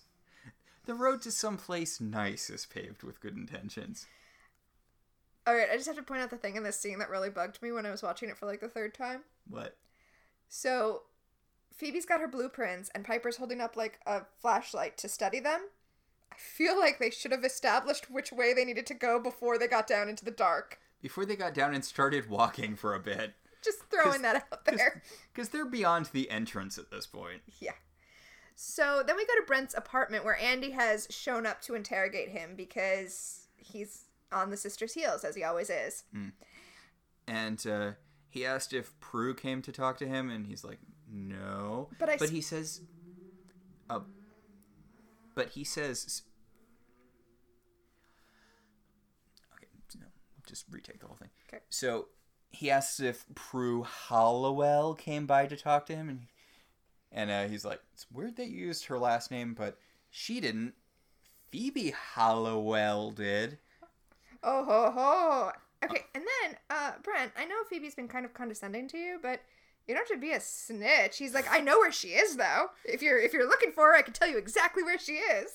Also, you know, like demons, and you know she's like someone who knows about supernatural stuff and can handle it. Are you just like, if a cop dies, whatever? I'm Brent. So down in the underground, um, Phoebe. So down in the underground, Piper comes to almost a very unwitch-like death, which is she takes a wrong step and falls into a like dip in the pipes. Yeah, there's like a just kind of a hole with a grate at the bottom of it, and she falls down it, and then she's just unconscious at the bottom of it. Mhm. And Phoebe's like, "Ooh, rough one," and she. I, I get what she's doing. I get, I get she's covering it up so the Grimlocks don't find her, but it looks kind of like she's like, well, that's the end of that, and she just Yeah, she- covers up the hole. She picks up a loose piece of plywood that's lying around and puts it over the hole so that nobody sees that Piper is down there. Handy, Yeah. but also, Piper should probably go to the hospital. She's unconscious. Uh, they do take her to the hospital at the end of the episode. Good. Because yeah, she's unconscious. She definitely has a concussion from from getting knocked out from falling. That's not good. So back at the manor, Prue is finishing the potion in a shirt you can just straight see through. Well, it's the '90s. I, it's. I'm amazed. Maybe it's because we're watching this in higher definition, but like you can just straight up see Shannen Doherty's breasts here. I feel like this every time we watch Friends too. Like, Oh, especially yeah. When you watch Friends, it's like, oh my god, you can just literally see their breasts in all of these scenes. Why? What? well, that's just how it was in the '90s. That's why there's that joke in Clueless where her dad's like, "That's a dress? Who in the world would call that a dress?" And she's like, "Calvin Klein." And the joke is because Calvin Klein just made underwear until he started making clothes that look like underwear. Yeah, I guess it's just it's beyond me. I I watched this show as a kid, and maybe I wa- again maybe it was because we didn't have a high def TV, but I feel like I would have noticed how pornographic this is. See, here's the thing. I feel like even as a kid, I noticed when I was watching Friends, I was like, "Dang, girl, you need a sweater." Anyway, Well, it's something I started noticing in John Byrne comics at a certain point, and then I couldn't unsee it. Where I'm like, you can see Phoenix's nipples in a lot of uh, the Dark Phoenix saga. so there's an episode of Sex in the City hmm where Samantha gets these like rubber nipples that you wear on your boobs that are like really prominent Mhm. so that you always have nipples showing through your shirt because it's supposed to be sexy. Um, and then the guy she ends up hooking up with is just like a total douche because that's what happens when you wear nipples. You attract douchey guys. Not to like, Nipple shame anyone? not to nipple shame anyone. But the point I was making is that this is a trend that was happening in the 90s that was enough of a trend that other contemporary 90s fiction was like commenting on it and going, hey, wait, that's the thing people are doing now, isn't it? yes. Anyway, Prue makes the potion and she's all like, wow, I feel like such a witch. Weird. I should be like cackling while I brew this potion. You've been doing this for months, Prue. And then she comes downstairs and finds that the reporter has disabled her car to keep her from running off. Okay, so I know this is graphically not the point of this, but since when have they had a second car? No, they've always had a second car. Wait. No, you're right. You're right. They only had one car before. Wait, no, no, no. I think they always had two cars. I think the, they've had two cars between three people consistently, and that's why sometimes there's no car available. Okay, because I, I remember them using the Quake van and the black SUV, but I don't remember seeing this car before. I don't remember seeing this car before, but I Although maybe is is this the car that Prue had when she, in the Dream Sorcerer episode when she crashed? Was No, she, I don't was she driving the black SUV then? I honestly I don't think she was driving this car or the black SUV. I mean, I guess it would make sense if she got this car to replace the car she crashed. That must be what it is. Yeah. Okay, yeah. Okay, they've had two cars before. Yeah. I I really, I really like the black SUV as like a thing in the earlier seasons, and I'm, I'm kind of disappointed when later they just get product placement cars all the time. Well, I mean, got to pay the bills. Yeah, it's weird that their gotta pay the bills is having more expensive cars. Yeah, but I mean, you know what I mean. Yeah. The other alternative was them eating Subway all the time, Oh God, like on uh, like on Chuck. was that the thing in Chuck? Yeah, Chuck was um, heavily sponsored by Subway. It's one of the things that saved the show at the end was their Subway sponsorship. And so, do I'm, I'm just thinking about the scene where his uh, his boss gets his neck snapped. His boss, who is Buster Bluth, in a Mhm. where that guy gets his neck snapped, and he's just lying in the parking lot, and just a subway wrapper blows across the scene. look, there was really like the Subway product placement got more and more prominent towards the end of uh, of Chuck. I gave up on Chuck like kind of right after he got the upgrade to the intersect. That's the best way to. St- that's the best place to stop. I mean, The best place to stop is the season finale that ends with him getting the upgrade and he like whoa, I know kung fu. yes, stop, done. I mean- stop watching Chuck. It wa- I, that was really clearly the planned end point because you can't do Well, they didn't. They didn't think they were coming back. Yeah, and then they have to be like, "Oh, he has all of the ac- he has all of these skills, but he can only access them in certain circumstances." Also, like the, the it's cool that he's dating Sarah now and like in fact, we're going to have a goofy thing where he teams up with Fred Willard and that older actress who was uh, Chuck's mom in Pushing Daisies because you know, up they need uh, they need to learn how to be a spy couple with this other spy couple, and it, it's wacky and it's like too broad. It's like the episode of Bones where Bones and uh, what Booth. Booth, I, I think you're gonna criticize one of my favorite episodes the one where they go to couples counseling. You know, they go undercover. where they go to the couples counseling ranch. I love that episode. it's so bad. It it pivots so hard into incredibly broad comedy that it takes you out of it. And the murderers at the end of the episodes, the, the at the end of the episode, the murderer's like, "Well, I may have killed all those people, but you know, you two are a really good couple, and I think you're gonna make it. And then everyone laughs and it freeze frames, and you're like, this is not the genre of show this is. I like that episode. I'm gonna make that.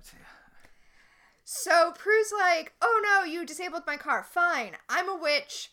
Fix my car so I can save my sister and these two kids." And he's like, well, I won't fix your car, but I'll drive you to where they are. No, no, he's got he's got the belts that he took off his off her car in his pocket, and he presumably between this scene and the next scene fixes it, and they take off in the car, and he makes her bring him along because they're Why, in why wouldn't they her just go? car. You're right, they are. Why wouldn't they just go in his How car? how quickly could he possibly fix it? Ugh. Yeah, it really bugged me. But yes, she is bringing him to fight demons, and she she warns him. They like they they make it to the place where the demons are, and she's like, "Okay, you should stay in the car because there are demons in there. Demons who will kill you.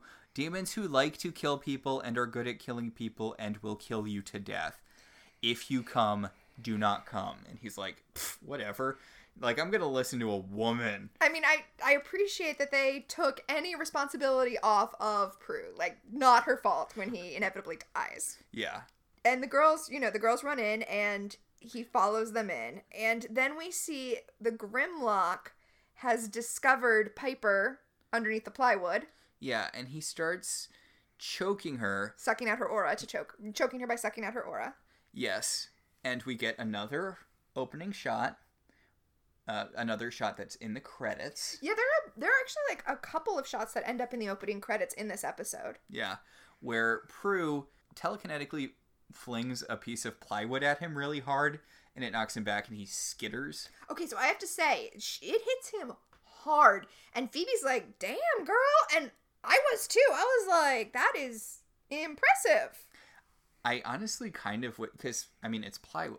Plywood's pretty heavy, but like the way she threw it like that, uh, this definitely feels like kind of a power upgrade for Prue episode. Yeah, and credit to the effects in this episode because it, even though we were trashing the green screen earlier, because it whips at him fast enough that I feel like it definitely did damage. Oh yeah, yeah. It's it's a really, it it looks impressive. I kind of wish she had impaled him with it. Well, but then he might have died, and we want to see him dissolving with the potion. Ugh, do we?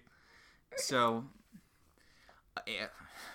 So basically, no one is listening to women in this episode because Andy shows up. Right. Well, you know, Brent told him where he was. So everyone's like converging on this power plant access to the storm drain. We cut to Eric Lohman. I feel like this is a Blair Witch Project thing. He's fixing his hair in the camera as he's recording himself talking about revealing the real truth about witches and demons. he also says this is Eric Lohman reporting live, and I'm like, no, you're not. You're recording this. You're not reporting live. Also, you're a you're New a Prue reporter. Yeah. What are you doing? What is this weird fantasy you're enacting? And also, I thought it looked like the Blair Witch too. It definitely made me feel like it was Blair Witch. So much so that I looked it up. Blair Witch didn't come out for two more months until after this episode aired. Oh, okay. Well, There was a lot of marketing for it leading up, though. yeah, that is true. But- I, I, I the- it could have been inspired, maybe. I it this this aired in this aired in May, and Blair Witch came out July of this year. I Hmm. feel like, and I remember Blair Witch was so huge that summer, but I think that that it's probably this is I I'm gonna say that one's probably a coincidence. Okay, so the thing about the Blair Witch Project is that it is really, really good as a marketing campaign and as an altered reality It game. continues to be the most impressive marketing I have ever seen in my life. Yeah. like, literally everything about the Blair Witch Project is impressive except for the actual movie. Well, so after I did that, of course, I had to go down the rabbit hole and be like, what did those three kids ever do after that? Not a lot. I mean, imagine being in a movie that was as big as The Blair Witch Project and that not turning into a film career, a, a, a prominent film career for any of the three leads. I just, that's, that's astounding to me. Yeah. I was thinking, Well, I mean, yeah, it's it's weird. Yeah. so, I mean, also, in addition to the marketing, you know how Blair Witch was filmed. Yeah. where where they did not have any Blair Witch is old enough. Blair Witch came out my senior year of high school. Do you think some of our listeners might not be aware of the Blair Witch Project? It's entirely possible. The reboot Oh, came out like recentishly, but no, it's it's oh my god, it's been like over 20 years since the Blair Witch Project came out. Yeah, yeah. So uh, the Blair Witch Project, in case you're not aware, was one of the, one of the original found footage movies. There were found footage movies before that, but it was Notably, the Texas Chainsaw Massacre, Ah, which is a much much better movie. Only the original. None of the other ones are good. but the Blair Witch Project was a it really kicked off like kind of the new Yeah, era of found footage movies. and it has a strong enough concept. I mean, honestly, it would have worked better as an altered reality thing, wh- Right. Which was all of the marketing around it. Was you know, it it's a documentary about these three kids who are investigating a local legend about a witch who lives in the woods and makes people disappear. It's just like two hours of them wandering around the woods looking for her. The kids, there's three of them, and they disappear one by one. They find like some evidence that she might be around, but for the most part, nothing happens. But here's the deal. The story is that this is the footage that we found after those kids disappeared and we've edited it into this movie. And the marketing around it was about these three kids are missing and they created all of these different websites about urban legends about the Blair Witch, this thing that they had just made up. And like interviews with different people talking about the history of the Blair Witch and then talking about these kids who had disappeared. They created a whole alternate reality marketing campaign. In fact, when I saw the film, I saw it with the directors and writers like doing a Q&A session at a film festival and there were people in the audience who were still confused as to whether or not it was real, who still thought that it was real film that they had found and pieced together. Yeah, like everything around the movie is legitimately amazing. It's just a really, really boring movie. Well, okay, so the way it was shot, they there was no script. They just threw these three kids into the woods and then they told them like go into town and interview people and then they had people seated in the town who had stories to tell them. And then they like set up things, creepy things in the woods for them to find. And then one night they ran and they banged on their tents and then like to I mean- scare them and had them film it. And as I was thinking about it, I mean, it was essentially a LARP. They created and filmed a LARP. Well, that's what I was thinking. I was thinking if if they just hadn't made it a movie, if they had just made it an experience you could have. Well, so I was gonna say if they inspired anything, I think what they inspired was the genre of people recording and producing for consumption their role playing games. If the Blair Witch inspired anything, I don't think it was Paranormal Activity, which you could argue it inspired. Hmm. I think it inspired the Adventure Zone. I hope that lightning bolt kid is doing okay. I mean, I feel like Every every time I think about that meme, I'm like, that's how you play. Give him a break. yeah, I mean, honestly, it's not that much dumber than watching any professional sport. Agreed. 100% agreed. Like, it's all just imaginary BS built on rules. Like, like, up. why don't? Why doesn't any soccer player uh, pick up the ball with their hands? They're all just kicking it like idiots. Uh, okay, let's go back to this. yes, we should. We're in the home stretch. We should finish this up. So, Lohman. I keep wanting to call him Willie Loman. Right, because the death of the salesman. This Yeah. is death of the reporter. So And and this is death of the reporter. yes, he's talking about God. This feels so much like Blair Witch. It really does. He's he's talking about, you know, getting this footage and he's even like we see his shaky cam footage You know, zooming around the sewers. as he's wandering through the sewers and he takes a sharp turn and bam, Grimlock in the face. yeah. And that's the last we see of him. I mean, we'll see his dead body, but that's the last. That's the end of Lohman. So Prue telekinetically raises Piper out of the pit. I feel like this is the most intense telekinesis we've seen her do. Okay, so the thing is, they talk about this like, wow, this is a big power upgrade for her, and it is. This is uh, this is legitimately more impressive stuff than we've generally seen from her, except for that one time she lifted an elevator.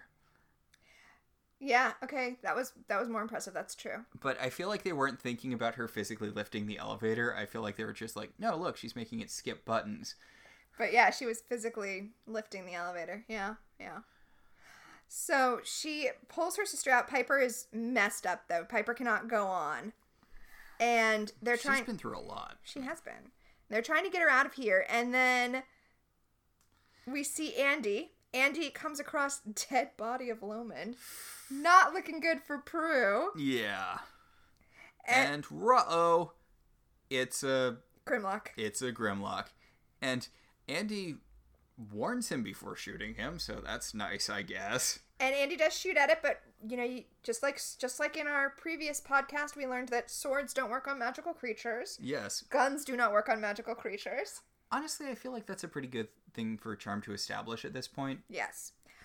Um, I love this moment. Prue gets kind of a superhero mo- moment. Oh yeah, Prue is badass in ways. I mean, even as the heavy of the charmed ones, I feel like she doesn't normally get to be this badass. This really is her like best episode, I think, so far. Yeah, because she like th- the Grimlock's choking Andy, and she bursts into into scene, and the way the scene is framed, even It's a real hero shot. yeah, it doesn't like.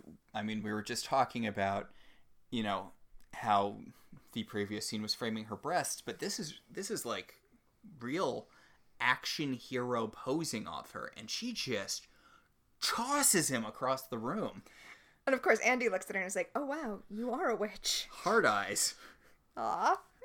Yeah. But she's like, "Look, Andy, we're trying to find the kids. Are you gonna help us or what?" They okay, okay. I Phoebe says, Andy, what are you doing here? And I'm like, Phoebe, his job. it's his job to find the missing kids. But anyway, they, they're like, hey, um, I know that you're a cop, but this is way out of your pay grade. Um, why don't you take Piper up top and keep her safe and we'll go kill the demons? I do really like how he's like, "No, I want to stay here and help," and he's and Prue's like, "No, Piper, Piper is hurt. She need she's too weak to use her powers." And and he's like, "She has powers too." And Prue's like, "Jesus fucking Christ, Andy! I swear to God." They they do tell him too that it's demons. They're like, yeah, we're gonna kill the demons because that's our job. Yes. And then and you just take care of Piper. And uh Prue does stop at the dead body of Eric Lohman and take the tape away from him. You know, she probably should have just smashed his camera when they had him frozen earlier. Eh, at, at, at that point, they were still trying to keep him from knowing. Eh. So, I do love how they they send Andy off with Piper, you know, to keep an eye. And I, I do like how this kind of contrasts with the Lohman thing, where Yes. Andy's like, "Look, okay, I'm gonna take her up and I'll stay with her, but we need to have a talk when this is all over." So, she and uh, Phoebe turn a corner, and a Grimlock like, "Blah," and she just throws the potion in his face. Okay, it's weird though because when the Grimlock jumps out at them, it's like a jump scare moment, and then they do like the shot of them feels like a Scream Queen moment. They're like ah, and then they throw the potion, and then he dissolves. No, it's great because they have like the one like ah, and then yeah, the Grimlock melts. I mean, maybe have a follow up once you jump out at them. like, It's true. The Grimlock had no plan. Yeah. So the girls find the the two boys who have been kidnapped, and they're like David, and the other one Billy. We're all, we're all oh right because this is the show's weird thing with the name Billy. yeah, everyone's named Billy. This is our second Billy, right? Our, our first Billy was the Wendigo guy. Right? Yes. Like the guy who the whose fiance was killed by the Wendigo. I mean, to be fair, William is a pretty common name. Yes, it is true. It's all of the men in Buffy who aren't Xander are Yeah, also, also Willow. Yeah. Oh, yeah. Willow, Spike, William the Bloody, and Angel, Liam. which is Irish for William. Yeah. Yeah. Huh. Yeah. So anyway, uh, and in this show we still have. I'm pretty sure the pyrokinetic kid is also a Billy later, and of course Billy from the last season. I mean, I'm I'm not thrown by there being multiple Billies. It's it's a pretty common name. Yeah.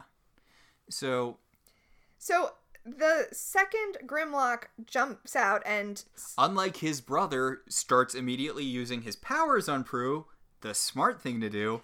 which causes her to drop the potion. Ruh-oh. Yep, the glass shatters and now the potion is all over the floor. And then the Grimlock turns on Phoebe because I guess her aura is brighter than Prue's. Hmm.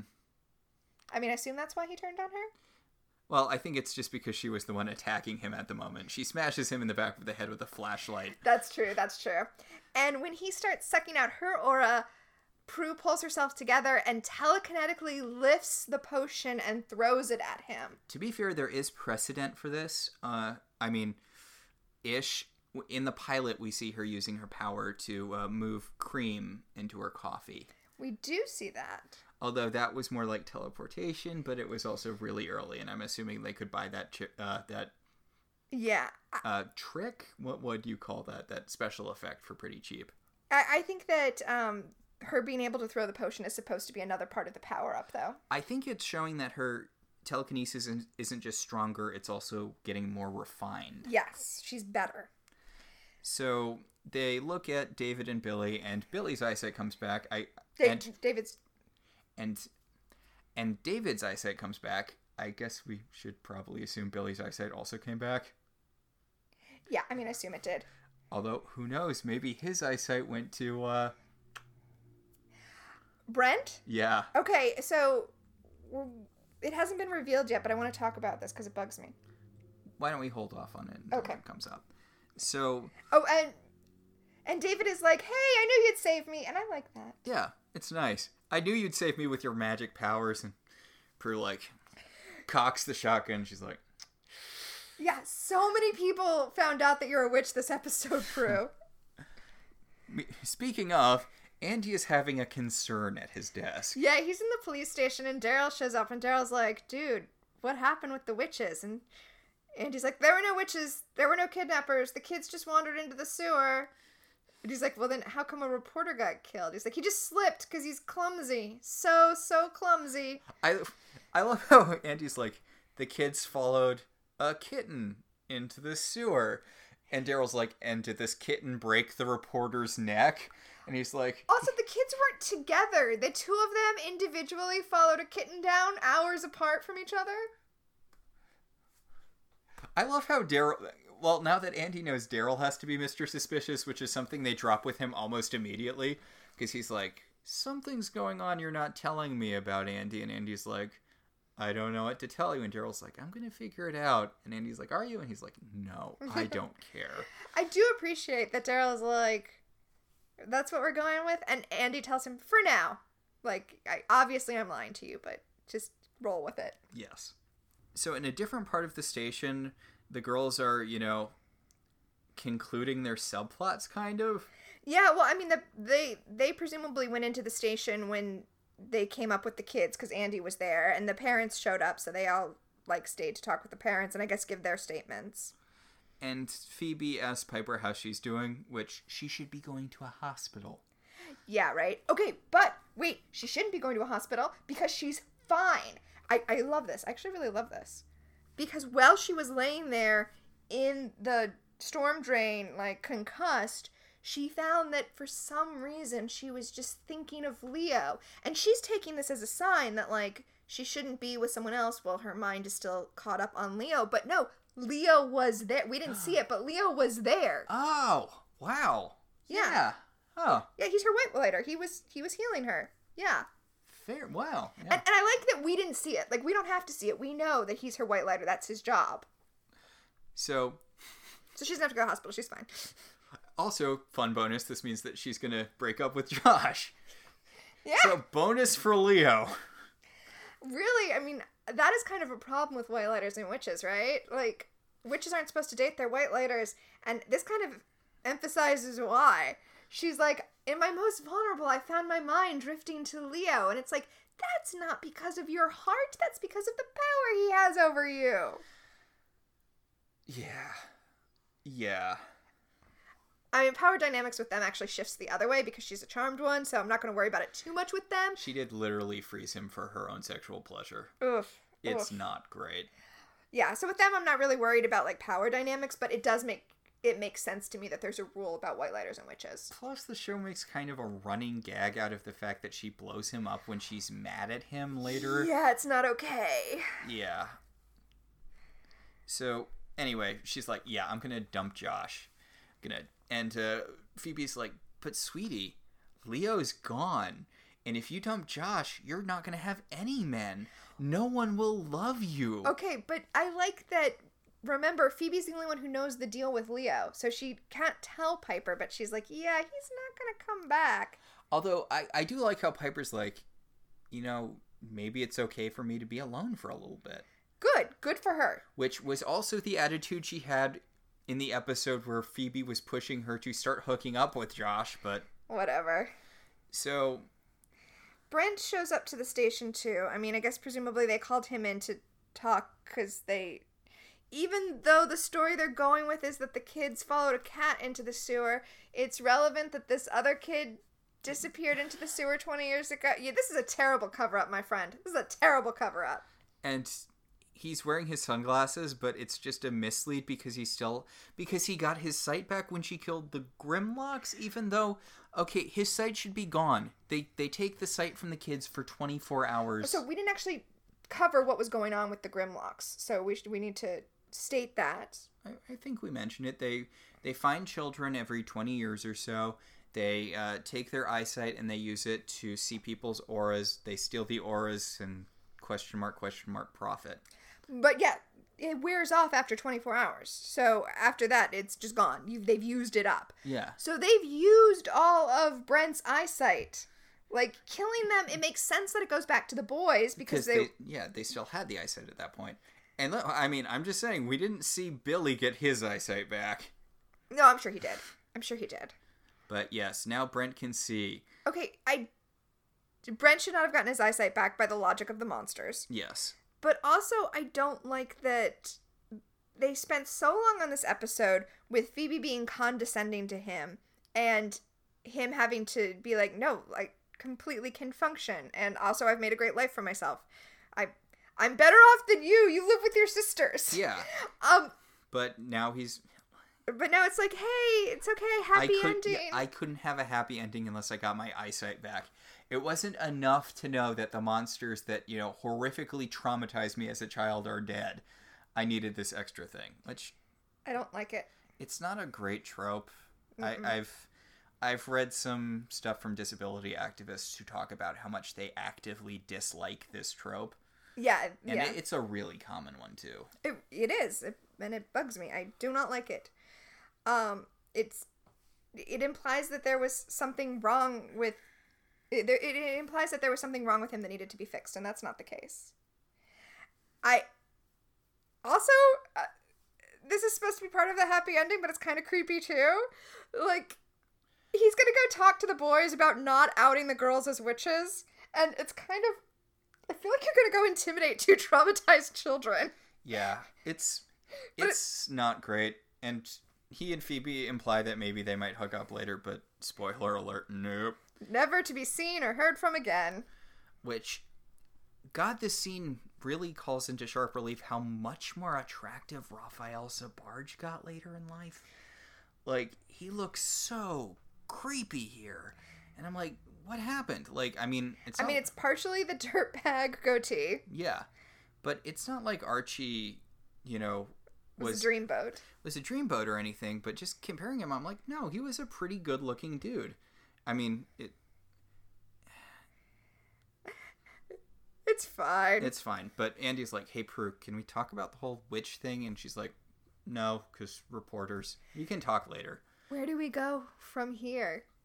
Hey, Sabrina, can we talk about you being a witch? No, it's going to jump cut to the next summer, and we're going to have this incredibly important revelation. You know, we're going to have all of the important fallout from this happen off screen. Um, speaking of how Chuck should have ended at I Know Kung Fu, Sabrina the Teenage Witch should have ended as was planned at Harvey saying, Can we talk about the fact that you're a witch? that was like the perfect ending for that show and instead we got three season three four we got so many seasons of crap the la- It's weird. It's after she stopped being a teenager and basically stopped using her magical powers. Yeah, It was just Sabrina. it's sabrina the girl who has roommates we Sabrina, the girl who lives with Punky Brewster. like that last season is so hard to get through like we, we when we were watching it Yeah. we we were like, we need to finish it because we got this far. But it's such a bad show by the end. Sunk cost fallacy this season's. Yeah, and like, I mean, it's a relief when like they get you invested in her thing with Harvey because Harvey is literally the only bright spot in the last season. Ugh. He's the only likable character by the end. And ev- but everything they did to Harvey in the last few seasons, ugh. Yeah. Ugh. Is this just a thing with witch shows where the the ends just can't be good? So let's talk about our segments. All right. So, uh, our first segment, Premonition, w- where we look into the future and see who will become famous later. I mean, obviously, our premonition this episode is Rafael Sbarge. Yes, Rafael Sbarge, who you will recognize from stuff. He's been in so many things. I honestly thought he showed up in this show as a demon, but I guess not. Well, I mean, if you are uh, listening to this podcast, I hope that you uh, have also listened to Welcome to Storybrooke. Our Once Upon a Time podcast, as we mentioned really, really shortly ago. Uh, he was Dr. Hopper, aka Jiminy Cricket, on that show. But he's been in a ton of stuff. You, he's one of those guys. Yeah, he's he does. He I see. He, yeah, he pops up on procedurals like this a lot. I, I didn't look at I didn't look up his filmography because to me he's just known for uh, Being Once Dr. Upon a Hopper. Time. Yeah, But he's been in 170 things. yeah, he has 170 credits on IMDb. He was in the new MacGyver. He was in Blue Bloods. He- He was in He's- any procedural. He's got a bunch of credits that are one episode in various procedurals: Bates Motel, Law and Order Special Victims Unit. Elementary. At like three or four different NCISs. How are there? I mean, I know it's like the most popular show ever, but I'm like, how many crimes happen in the Navy? I mean, that, that that's the thing with it, right? It's all Yeah. naval crime. So you got 10 seasons of a main show and then like five spin offs of it. Yes. Seriously though, Rafael Sbarge, it's just like ev if if there's been a procedural, he's been in one episode of it. Hey, Shark. Bones, as previously mentioned, Grey's Anatomy, 24, CSI Miami. Avatar The Last Airbender. So yeah, you know Rafael Sbarge. Also, but I mean he is and will forever be uh Dr. Hopper. yeah, Jiminy Cricket. Also, he's in a horror movie that's in post production called There's No Such Thing as Vampires. Okay, I kind of want to see that. He's one of the leads. Oh, that's probably not a good sign. no, he's he's he's a good actor, but I don't feel like it's a good sign if you're getting like a C D list guy from TV. Yeah, no, no, that's fair. That's It's fair. not mean to call him a D list guy, is it? I don't think so. It's not a good sign if that's like the highest caliber actor you got. Maybe it'll be great. Maybe it'll be his breakthrough. I mean, if there's anything we've learned from BoJack Horseman, It's that what? you remember what's her face? Her whole plot line. Oh yeah, yeah. Gina's plotline. No. Margot Martindale. Character actress Margot Martindale. Yeah, it's that character actors are amazing and you should never ever cross them. Okay, but let's not. Let's not. Call him a character actor. No, let's not put him on the same level as Margot Martindale. Point. All right, let's get to our second segment, time freeze. I feel like we've got a lot of stuff. For example, having maps in your house. Yeah, I mean, for me, it was him saying. For me, it was the reporter saying, "I wish I had my camera." Seeing literally all of an actress's breasts just on on primetime television. Also, um, Phoebe talking about how the cell phone had no range. Yeah, I feel like that's not something you can ever get away with nowadays, mean, unless you're still- like literally underground. I mean, it still happens. You still get places where you get bad service, but probably not in the middle of San Francisco. Yeah. Although I don't know, I've I've hit weird dead spots in Portland, I guess it's possible. but using it as an excuse. Yeah, it's not an excuse. All right, and telekinesis. What genuinely moved you?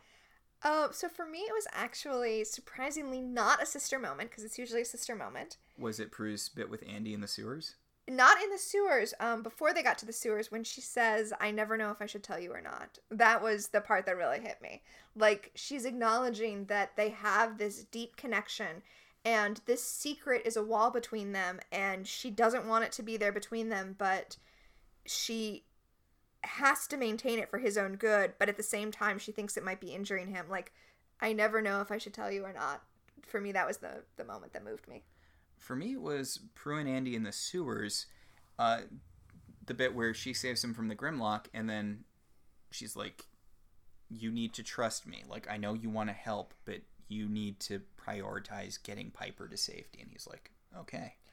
I don't know why, but that just really Well, it's interesting because for me, the moment was the sad acknowledgement of her inability to let him in, and for you, it's the moment where she finally does Yeah. let him in.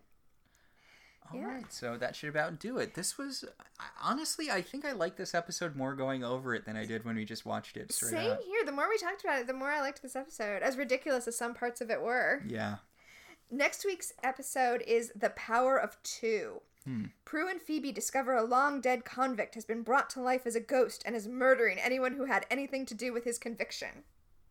This is this feels like a really standard plot for supernatural based shows. Seems like a real monster of the week plot. Yes. Hmm. Yeah. Well, we need a breather because apparently Leo's coming back in a couple weeks. Yeah. Yeah. That, Also, they hyphenated white lighter in the description. That's weird. that is weird. So yeah, I guess that'll about do it. All right, I guess that'll do it. Our show is partially listener supported. If you want to be one of those supporters, you should head over to our website, www.welcometotelevision.net, and click on our Patreon link. We'd like to thank our current $5 and above patrons Beryl, Patricia, Sam, Cassidy, Alex, Alicia, Ryan, Maricruz, Rosa, Javier, and Benjamin. If you'd like to support the show in other ways, you could always rate and review us on Apple Podcasts. It helps other people find the show. If you want to talk about this episode, or any episode, or any episode of any television show, you should join our Facebook group, Welcome to Television. We can also be contacted at I Love TV Zines on Twitter or at I Love Television Zines at gmail.com. So until next time, I'm Tina, I'm Max. and this has been Welcome to Halliwell Manor.